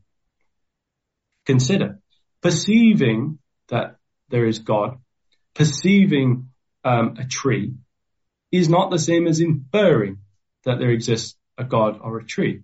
Now, when I look into a, into my garden, I perceive there to be a tree. Okay. As I suggested earlier, we don't move from it appears to me that there is a tree as the proposition that we have acquired to a further proposition that therefore there is a tree. No. Rather, we perceive there's a tree. However, as I pointed out earlier, that doesn't mean that the belief that there is a tree is not in any way connected to our beliefs. Clearly, in order to perceive a tree, you have to have acquired the concept of a tree, right? Otherwise, you wouldn't be able to make that belief. So what we can say is that basic beliefs are in a sense causally, they can be causally non-basic, but they're epistemically basic. So to try and like get our heads around this, um, there are some helpful examples. So uh, the tree example is just one example, but um, there's this really interesting experiment that I've seen a professor do with some students about perception. And uh, what you do is you say you put on the on on the slide in the in the classroom like um, different dots, and um, if you look at these dots in a certain way, you'll be able to see a figure in them, like a horse or or maybe it's a dog or an animal or a person, and there are a few different kinds. And before the, the professor shows them this, these dots, they give them a script. Half of the classroom get one script and the other class get another script. And one script might be about like a person and another script might be about, say, an animal like, I don't know, a horse. And then when they flip open the slide to show the dots, what usually happens is the people that were handed the script about the man would see in the dots a man. The people that handed the scripts um, about a horse would see the horse. Now, so they have a perception that these dots look like a man or these dots look like a horse. Did they infer from the script that there is a horse? No. Rather, the script just acts as a kind of um, conceptual background that prompted them and enabled them to basically perceive um, either the horse or the man. Um, similarly, we could say that suppose somebody who is who's well trained in bird watching, um, let's suppose that they've been doing it for a while. Um, what happens is that their perceptual faculties get attuned. They get attuned and they get trained through experience, so that when somebody who's a trained bird watcher hears a sound of a certain kind of bird, it perceives it immediately. Um, and if it sees a bird that has certain patterns, because it has the conceptual information about that bird, it perceives it immediately. So we can train and we can attune our uh, perception, but we don't actually make an inference on the basis um, of that, those particular propositions. It's just the concepts help attune the way that we um, the way that we perceive the world. In other words, they act as like a filter, uh, basically, for our perception. And of course, finally, um, you know, if somebody wants to say, well, actually, um, you can't have an epistemically basic belief, as we've already said, oh, this will run into problems. But look, if they want to say belief in God can't be epistemically basic, why is a belief in a tree epistemically basic? Because a belief in a tree is using a concept that filters your perception. Perceiving God through apparent design is using the concept of God and design to help filter and perceive your perception. You can't really affirm one without affirming the other. And if you don't affirm either, you're left with an infinite regress. The final thing to say about this, um, or almost the final thing to say about this, is to actually hone in on what you said earlier, Bassam, where you said that maybe we, when we perceive these signs, we kind of like tacitly run through the premises. Somebody could just say, or a reformed epistemologist could just say, fine, no problem. Do you know why? Because all we're going to do is we're going to broaden our understanding of proper basicality to allow that. And what's going to happen is when you make this move tacitly, all we'll say is that you're moving from apparent beauty, apparent design to designer to God. That tacit inference triggers our quasi perceptual faculty of God. So that tacit inference just triggers it. Mm.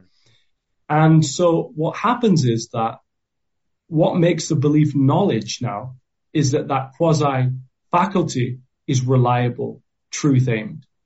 irrelevant of the fact it's been triggered by that. So now it's epistemically basic because it's resting on this, the basic output of this quasi-perceptual faculty. Um, if somebody wants to say no, so that is to say, if somebody wants to um, say no, actually, it's not the case that we can have it where um, somebody goes through this tacit inference and that triggers this quasi-perceptual faculty, this uh, theistic disposition, which is a move I'm suggesting that the Reformed epistemologists can make because, you know, I've already suggested that basic beliefs can be causally dependent on other beliefs in a sense, but not epistemically dependent upon them. So, um, you know, they could be happy to say that, all right, you know, when you do form this belief about God through signs in nature, you move through a kind of tacit inference, but ultimately epistemically, because it triggers this perceptual faculty to give you a basic belief, that's what actually is doing the epistemic work. Now, if you want to say no and say it's the inference itself, i.e. just the argument, and you want to maintain that it absolutely is epistemically non-basic, I think you're going to have a problem. And the problem is, is roughly this. Let's call the position that the theistic belief is based on argument inferentialism. So inferentialism holds that for a given ordinary believer, S, S's theistic belief will be epistemically appraised, appraised as justified or rational or knowledge in inferential terms, i.e. as an argument would be. If S's theistic belief is epistemically appraised in inferential terms, then S will lack knowledge with respect to their theistic belief, is what I'm saying. But S does possess knowledge with respect to their theistic belief. Therefore, inferentialism is false. Now, why do I think premise two is true? Why do I think that if somebody's saying that the epistemic appraisal of somebody's theistic belief, not just somebody, let me clarify, an ordinary, non-sophisticated believer, if that is to be epistemically appraised in terms of an argument or inference, then that person will not know God exists, is my claim. Because consider the sorts of arguments that they would have. Like, it seems to me that the world is well designed. Therefore, God exists.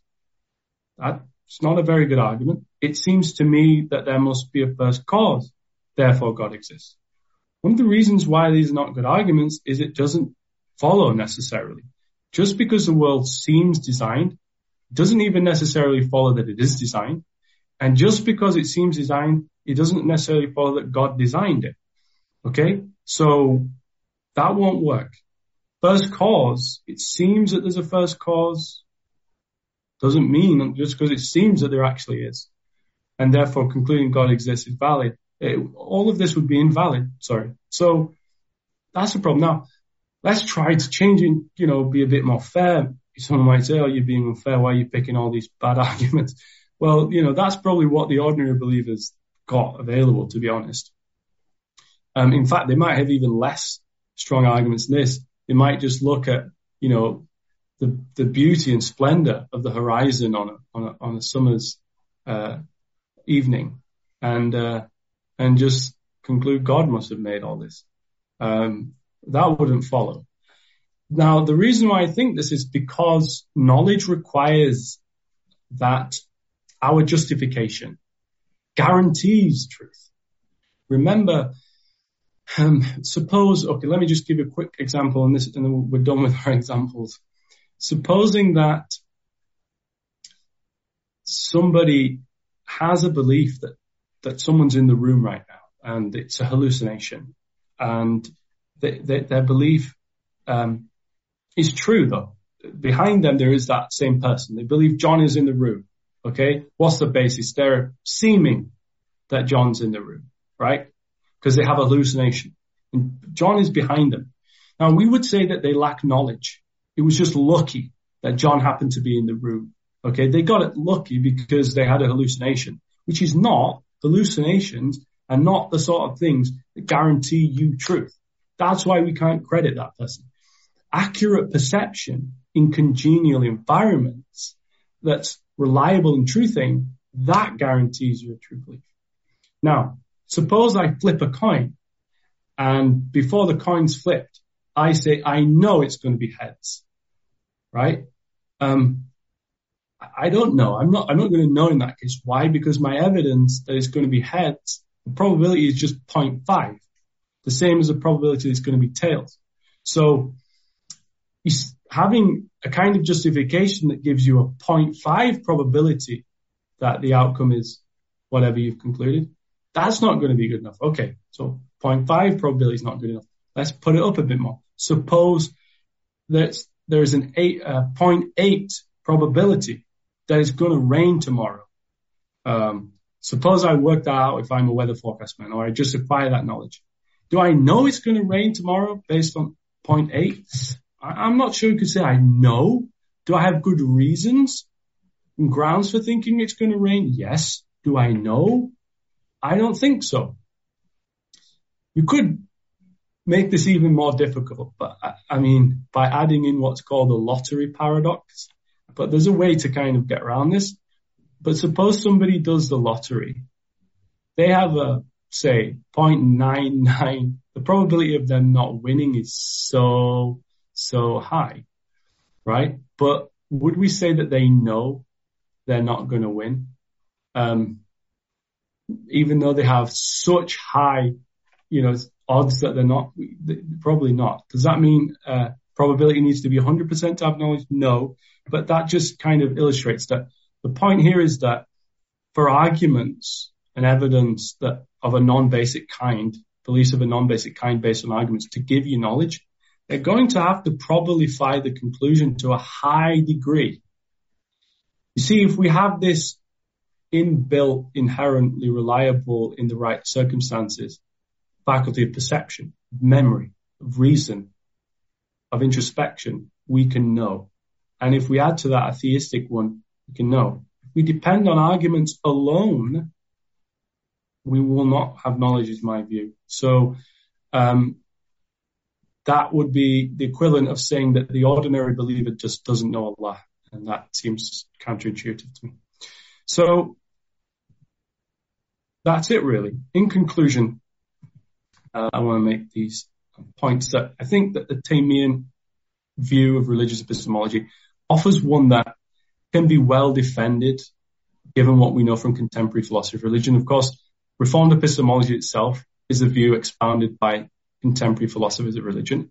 I think the view also hones in on, in, on our intuitions about epistemology that um, that we can know just so long as our natural uh, fitri faculties are uh, working, and that it also hones, hones in on our intuition about the nature of religious belief. That for most people, it's not formed an argument, but it's formed on the basis of the experience of, um, say, what someone takes to be God's signs in nature, and uh, in our case, the Quran. I also think it's interesting that this view on religious epistemology aligns well empirically with what we find in cognitive science of religion. I once came across um, an article that was saying, well, it's, ev- it's evidently the case that we don't have some kind of faculty to know uh, that God exists and therefore it must be based on argument. Uh, that was someone who wants to defend the Kalam view. And, uh, but cognitive science of religion suggests otherwise it suggests that this notion of fitra has some empirical um, backing, or this notion of a fitri theistic disposition. And I think that, you know, to some extent, to some great, great extent, one might think that the view is able to withstand some challenges and objections to it. So, I mean, if anybody has any more objections or concerns, they can always contact me with this email address. But uh, yeah, Barakallahu Jamie, for that, you know, very rigorous and thought-provoking presentation. I mean, you've certainly put on, uh, you know, uh, uh, impressive and great defense of Ibn Taymiyyah's position for us today. And you certainly gave myself and our listeners much to think about and consider. And so, you know, thank you once again for this very informative uh, presentation. Um, you know, speaking to you know different brothers or seeing other conversations about this, you know, so uh, I guess you know some common questions pop up, right? And mm. I think one, the first one that pops up is, you know, how can one, how can someone know or be justified in thinking that he's actually following his fitrah, as opposed to some, you know, temporary or fleeting gut feeling, right? Like, like how, how can you, or how can you know what that inner voice is? You know, is it a gut? Is it, you know, a temporary inner nudge to think mm-hmm. something? Mm-hmm. Or is it actually that faculty that he's trying mm-hmm. to tap into? Um, I don't know. I don't, I doubt that there is a 100% foolproof way of knowing, uh, but surely there must be some things for a person to consider to self-introspect and ask himself, you know, or some boxes that he could tick to, to determine whether he is actually tapping into his fitrah or not. Yeah. Like, what yeah. are your thoughts about that? Yeah, I think that's a, a good question. Um, just as you sort of uh, got to the latter part of the question, I was thinking about um, in certain literature on religious experiences, uh, certain uh, thinkers have kind of come up with different criteria to assess whether a um, religious experience is veridical or not. Um, and, you know, some of that criteria might include, um, I mean, I'm not necessarily upholding the criteria. I'm just saying some of that criteria might include like, um, following the experience, there has to be some kind of moral fruits, um, you know, uh, that someone's pushed towards actually serving God or something like that. Um, that this experience shouldn't be completely at odds with what reason upholds, i.e., you know, like a flat out contradiction or something. So there are different ways that people have tried to outline a criteria of veridicality for experiences. So somebody could, could consider that approach. I myself haven't given it too much thought, but there is this notion of a criterion of, uh, criteria of veridicality.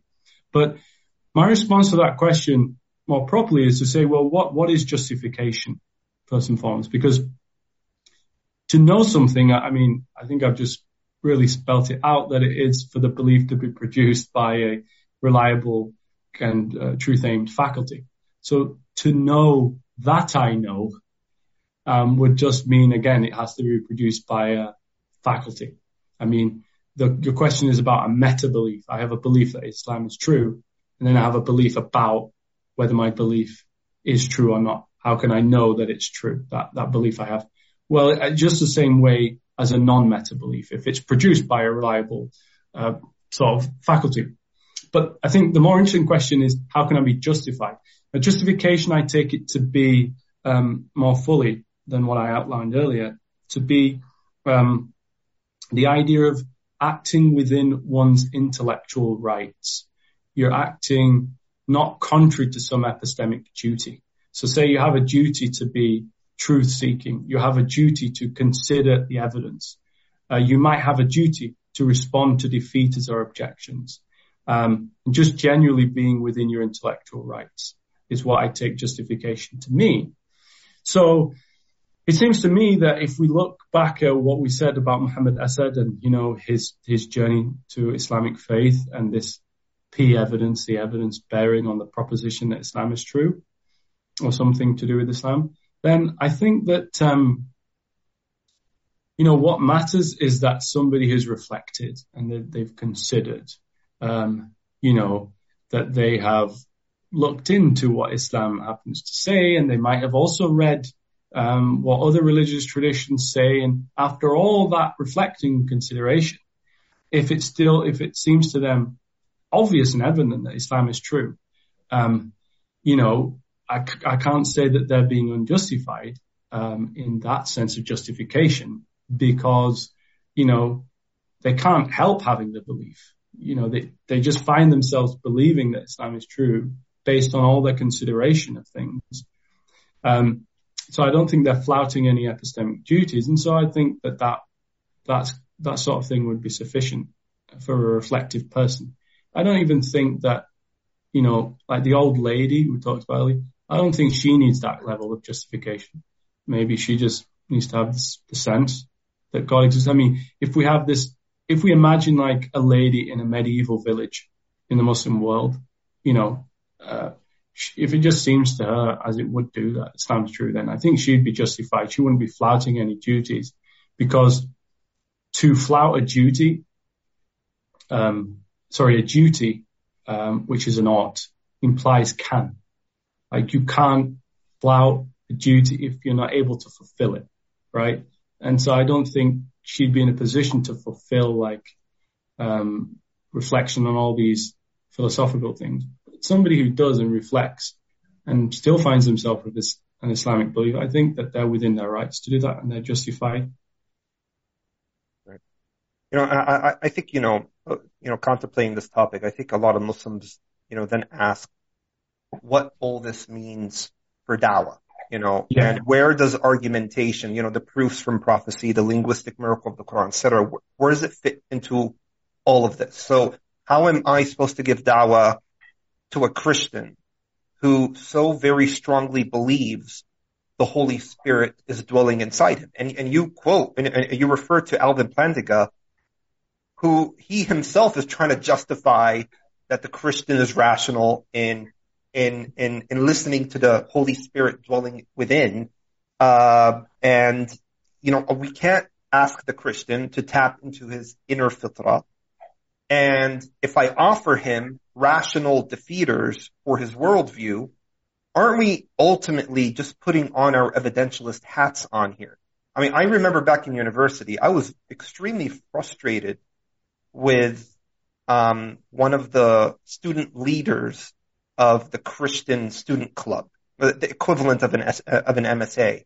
And I was having lunch with him one time, and and you know, I just told him, "What would it take for you to leave your faith?" And he's like, "I'll absolutely never leave. I don't care." And he said it this crudely. I'm not caricaturing what he said actually. Like, yeah. I, he's like, Bassam, I honestly, there's nothing you could say to me that can make me change my mind. I know that the Holy Spirit is within me, right? And for me, I guess I just find that frustrating. I think any Muslim who's giving dawah would find that to be very frustrating because, you know, at that point, you would probably want that person to think like an evidentialist. But if you think that way, then you may come across as inconsistent if you yourself are a reformed epistemologist. And so I think this is probably the, the number one thing that probably troubles evidentialists with reformed epistemology. They're worried and they're concerned that this comes across uh, as Muslims, you know, applying double standards. Like we want the Christian to ignore that inner voice and to consider the evidence. While we are okay with our common folk Muslims, you know, um, ignoring arguments that may come their way uh, in response to that inner strong Fitri feeling that Islam is true. And I guess it's, you know, how, what is the way around this? Mm-hmm. And I know you've touched upon this, but maybe if you could like, yeah, the points into one, because I think this is, this is it. I think this is the main crux of the issue. And I think that this is the number one objection that people have to the stance.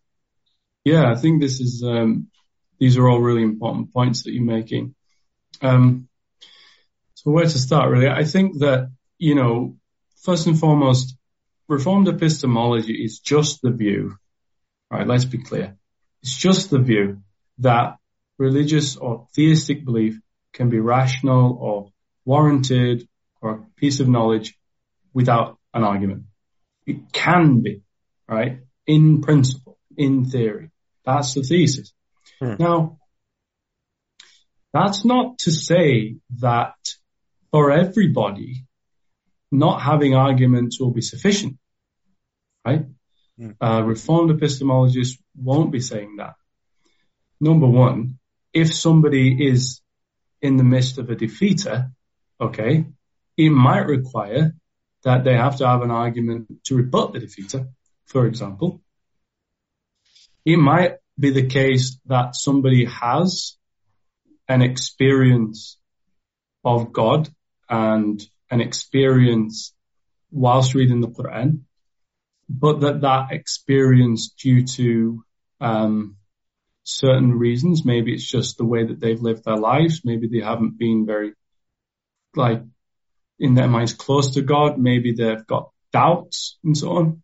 Maybe for that person, they also need arguments to give them the kind of um, conviction um, that's required for knowledge, because I also think to know something, it means that we have to hold something in a strong way. If we hold it in a loose way, we, we might fall out of, uh, of being attached to the truth. So arguments can help actually boost somebody's epistemic justification or warrant. So they can be useful in that sense because I don't think everybody will necessarily um, possess knowledge without arguments. That's not the claim that everybody who believes in Islam without arguments knows Islam. It's just a claim that in principle they can, and in certain favorable conditions they can.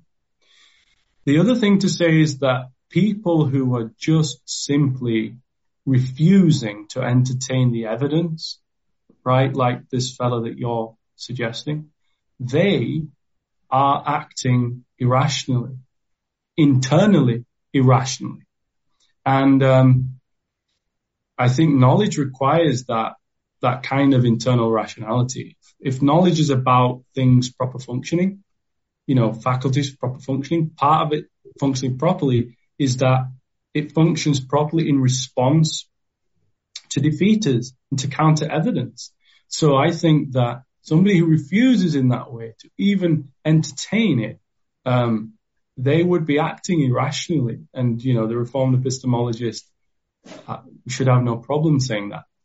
I also think that what you're suggesting here is important because what worries me as well about um, some individuals who adopt reformed epistemology, or they like they use it as a kind of safety net and as a kind of get out of jail free card to sidestepping the evidence to such an extent that they can form these toxic echo chambers, okay, uh, such that they just don't allow the evidence to come in where they should. So I think that um, there is somebody called Kelly James Clark. He's a student at Plantinga, and uh, he wrote he wrote the article "Religious Epistemology" in the Internet Encyclopedia of Philosophy, and he suggests that the Reformed epistemologists should adopt what he calls the rational stance. The rational stance is one, trust the basic um, products of your faculties, deliverances of your faculties to begin with. Trust them that they're innocent until proven guilty. Two, seek supporting evidence. Look elsewhere for evidence that might confirm your belief. And three, be open to contrary evidence as well. And I think that anybody who adopts the reformed epistemology position can and should adopt the rational stance too. Trust the basic deliverances of our faculties, seek supporting evidence, be open to contrary evidence.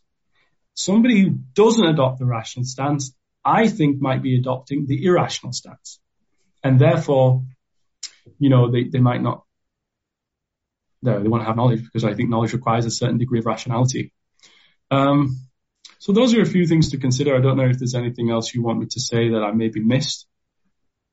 Oh, that's great. Um, did, did Ibn did Ibn Taymiyyah recognize that an evidentialist approach might be required for certain people who just can't help themselves and, and, and they demand philosophical arguments as evidence. Like they're they're too sucked into the philosophical discourse and yeah. they can't help but demand these arguments and they're just not they're simply not convinced with this approach like did he recognize that okay for some people the evidentialist approach is probably required i mean uh, does he yeah. did he comment on this or yeah definitely um, he commented on a, th- a, few things related to this i think and both of them, from my mind, come from his uh, Kitab al-Mantiqiyin. Um, mm. Now, he has this idea that, yes, somebody who's delved into Quran uh, and engaged with that for some period, they've kind of attuned themselves mm. um, and adjusted themselves to that kind of discourse, such that, you know, just pointing out that their experience might be sufficient for them won't satisfy them, maybe. Um, even at the epistemic level. And so they might actually need arguments mm. because they've been attuned and adjusted to that kind of way of thinking about God. The other thing is he actually says explicitly, I have this quote in, in various places from his Majmu' al-Fatawa, that somebody whose fitrah is corrupt in some sense, impaired in some sense, may need an argument mm. to revitalize it again. Mm. So that's another kind of person. The other thing that uh, Shaykh al-Islam says is that, um, that basically that Allah subhanahu wa ta'ala has made evidence of him like widespread in different ways. So that there isn't necessarily one route, if you get me. And, and he suggests like somebody through, um, like in this fitri daruri kind of way they can know he suggests through like ilham or kind of spiritual, really spiritual experience, even through taqleed of a reliable person, even through another, so that there are a combination of ways. And his problem with the mutakallim is that they've restricted the root or source to knowledge of God to just arguments. Ibn Taymiyyah wants to open it up. Fantastic, Jamie. Um, before we wrap this up, I mean, do you have any final words that you'd like to support our listeners with?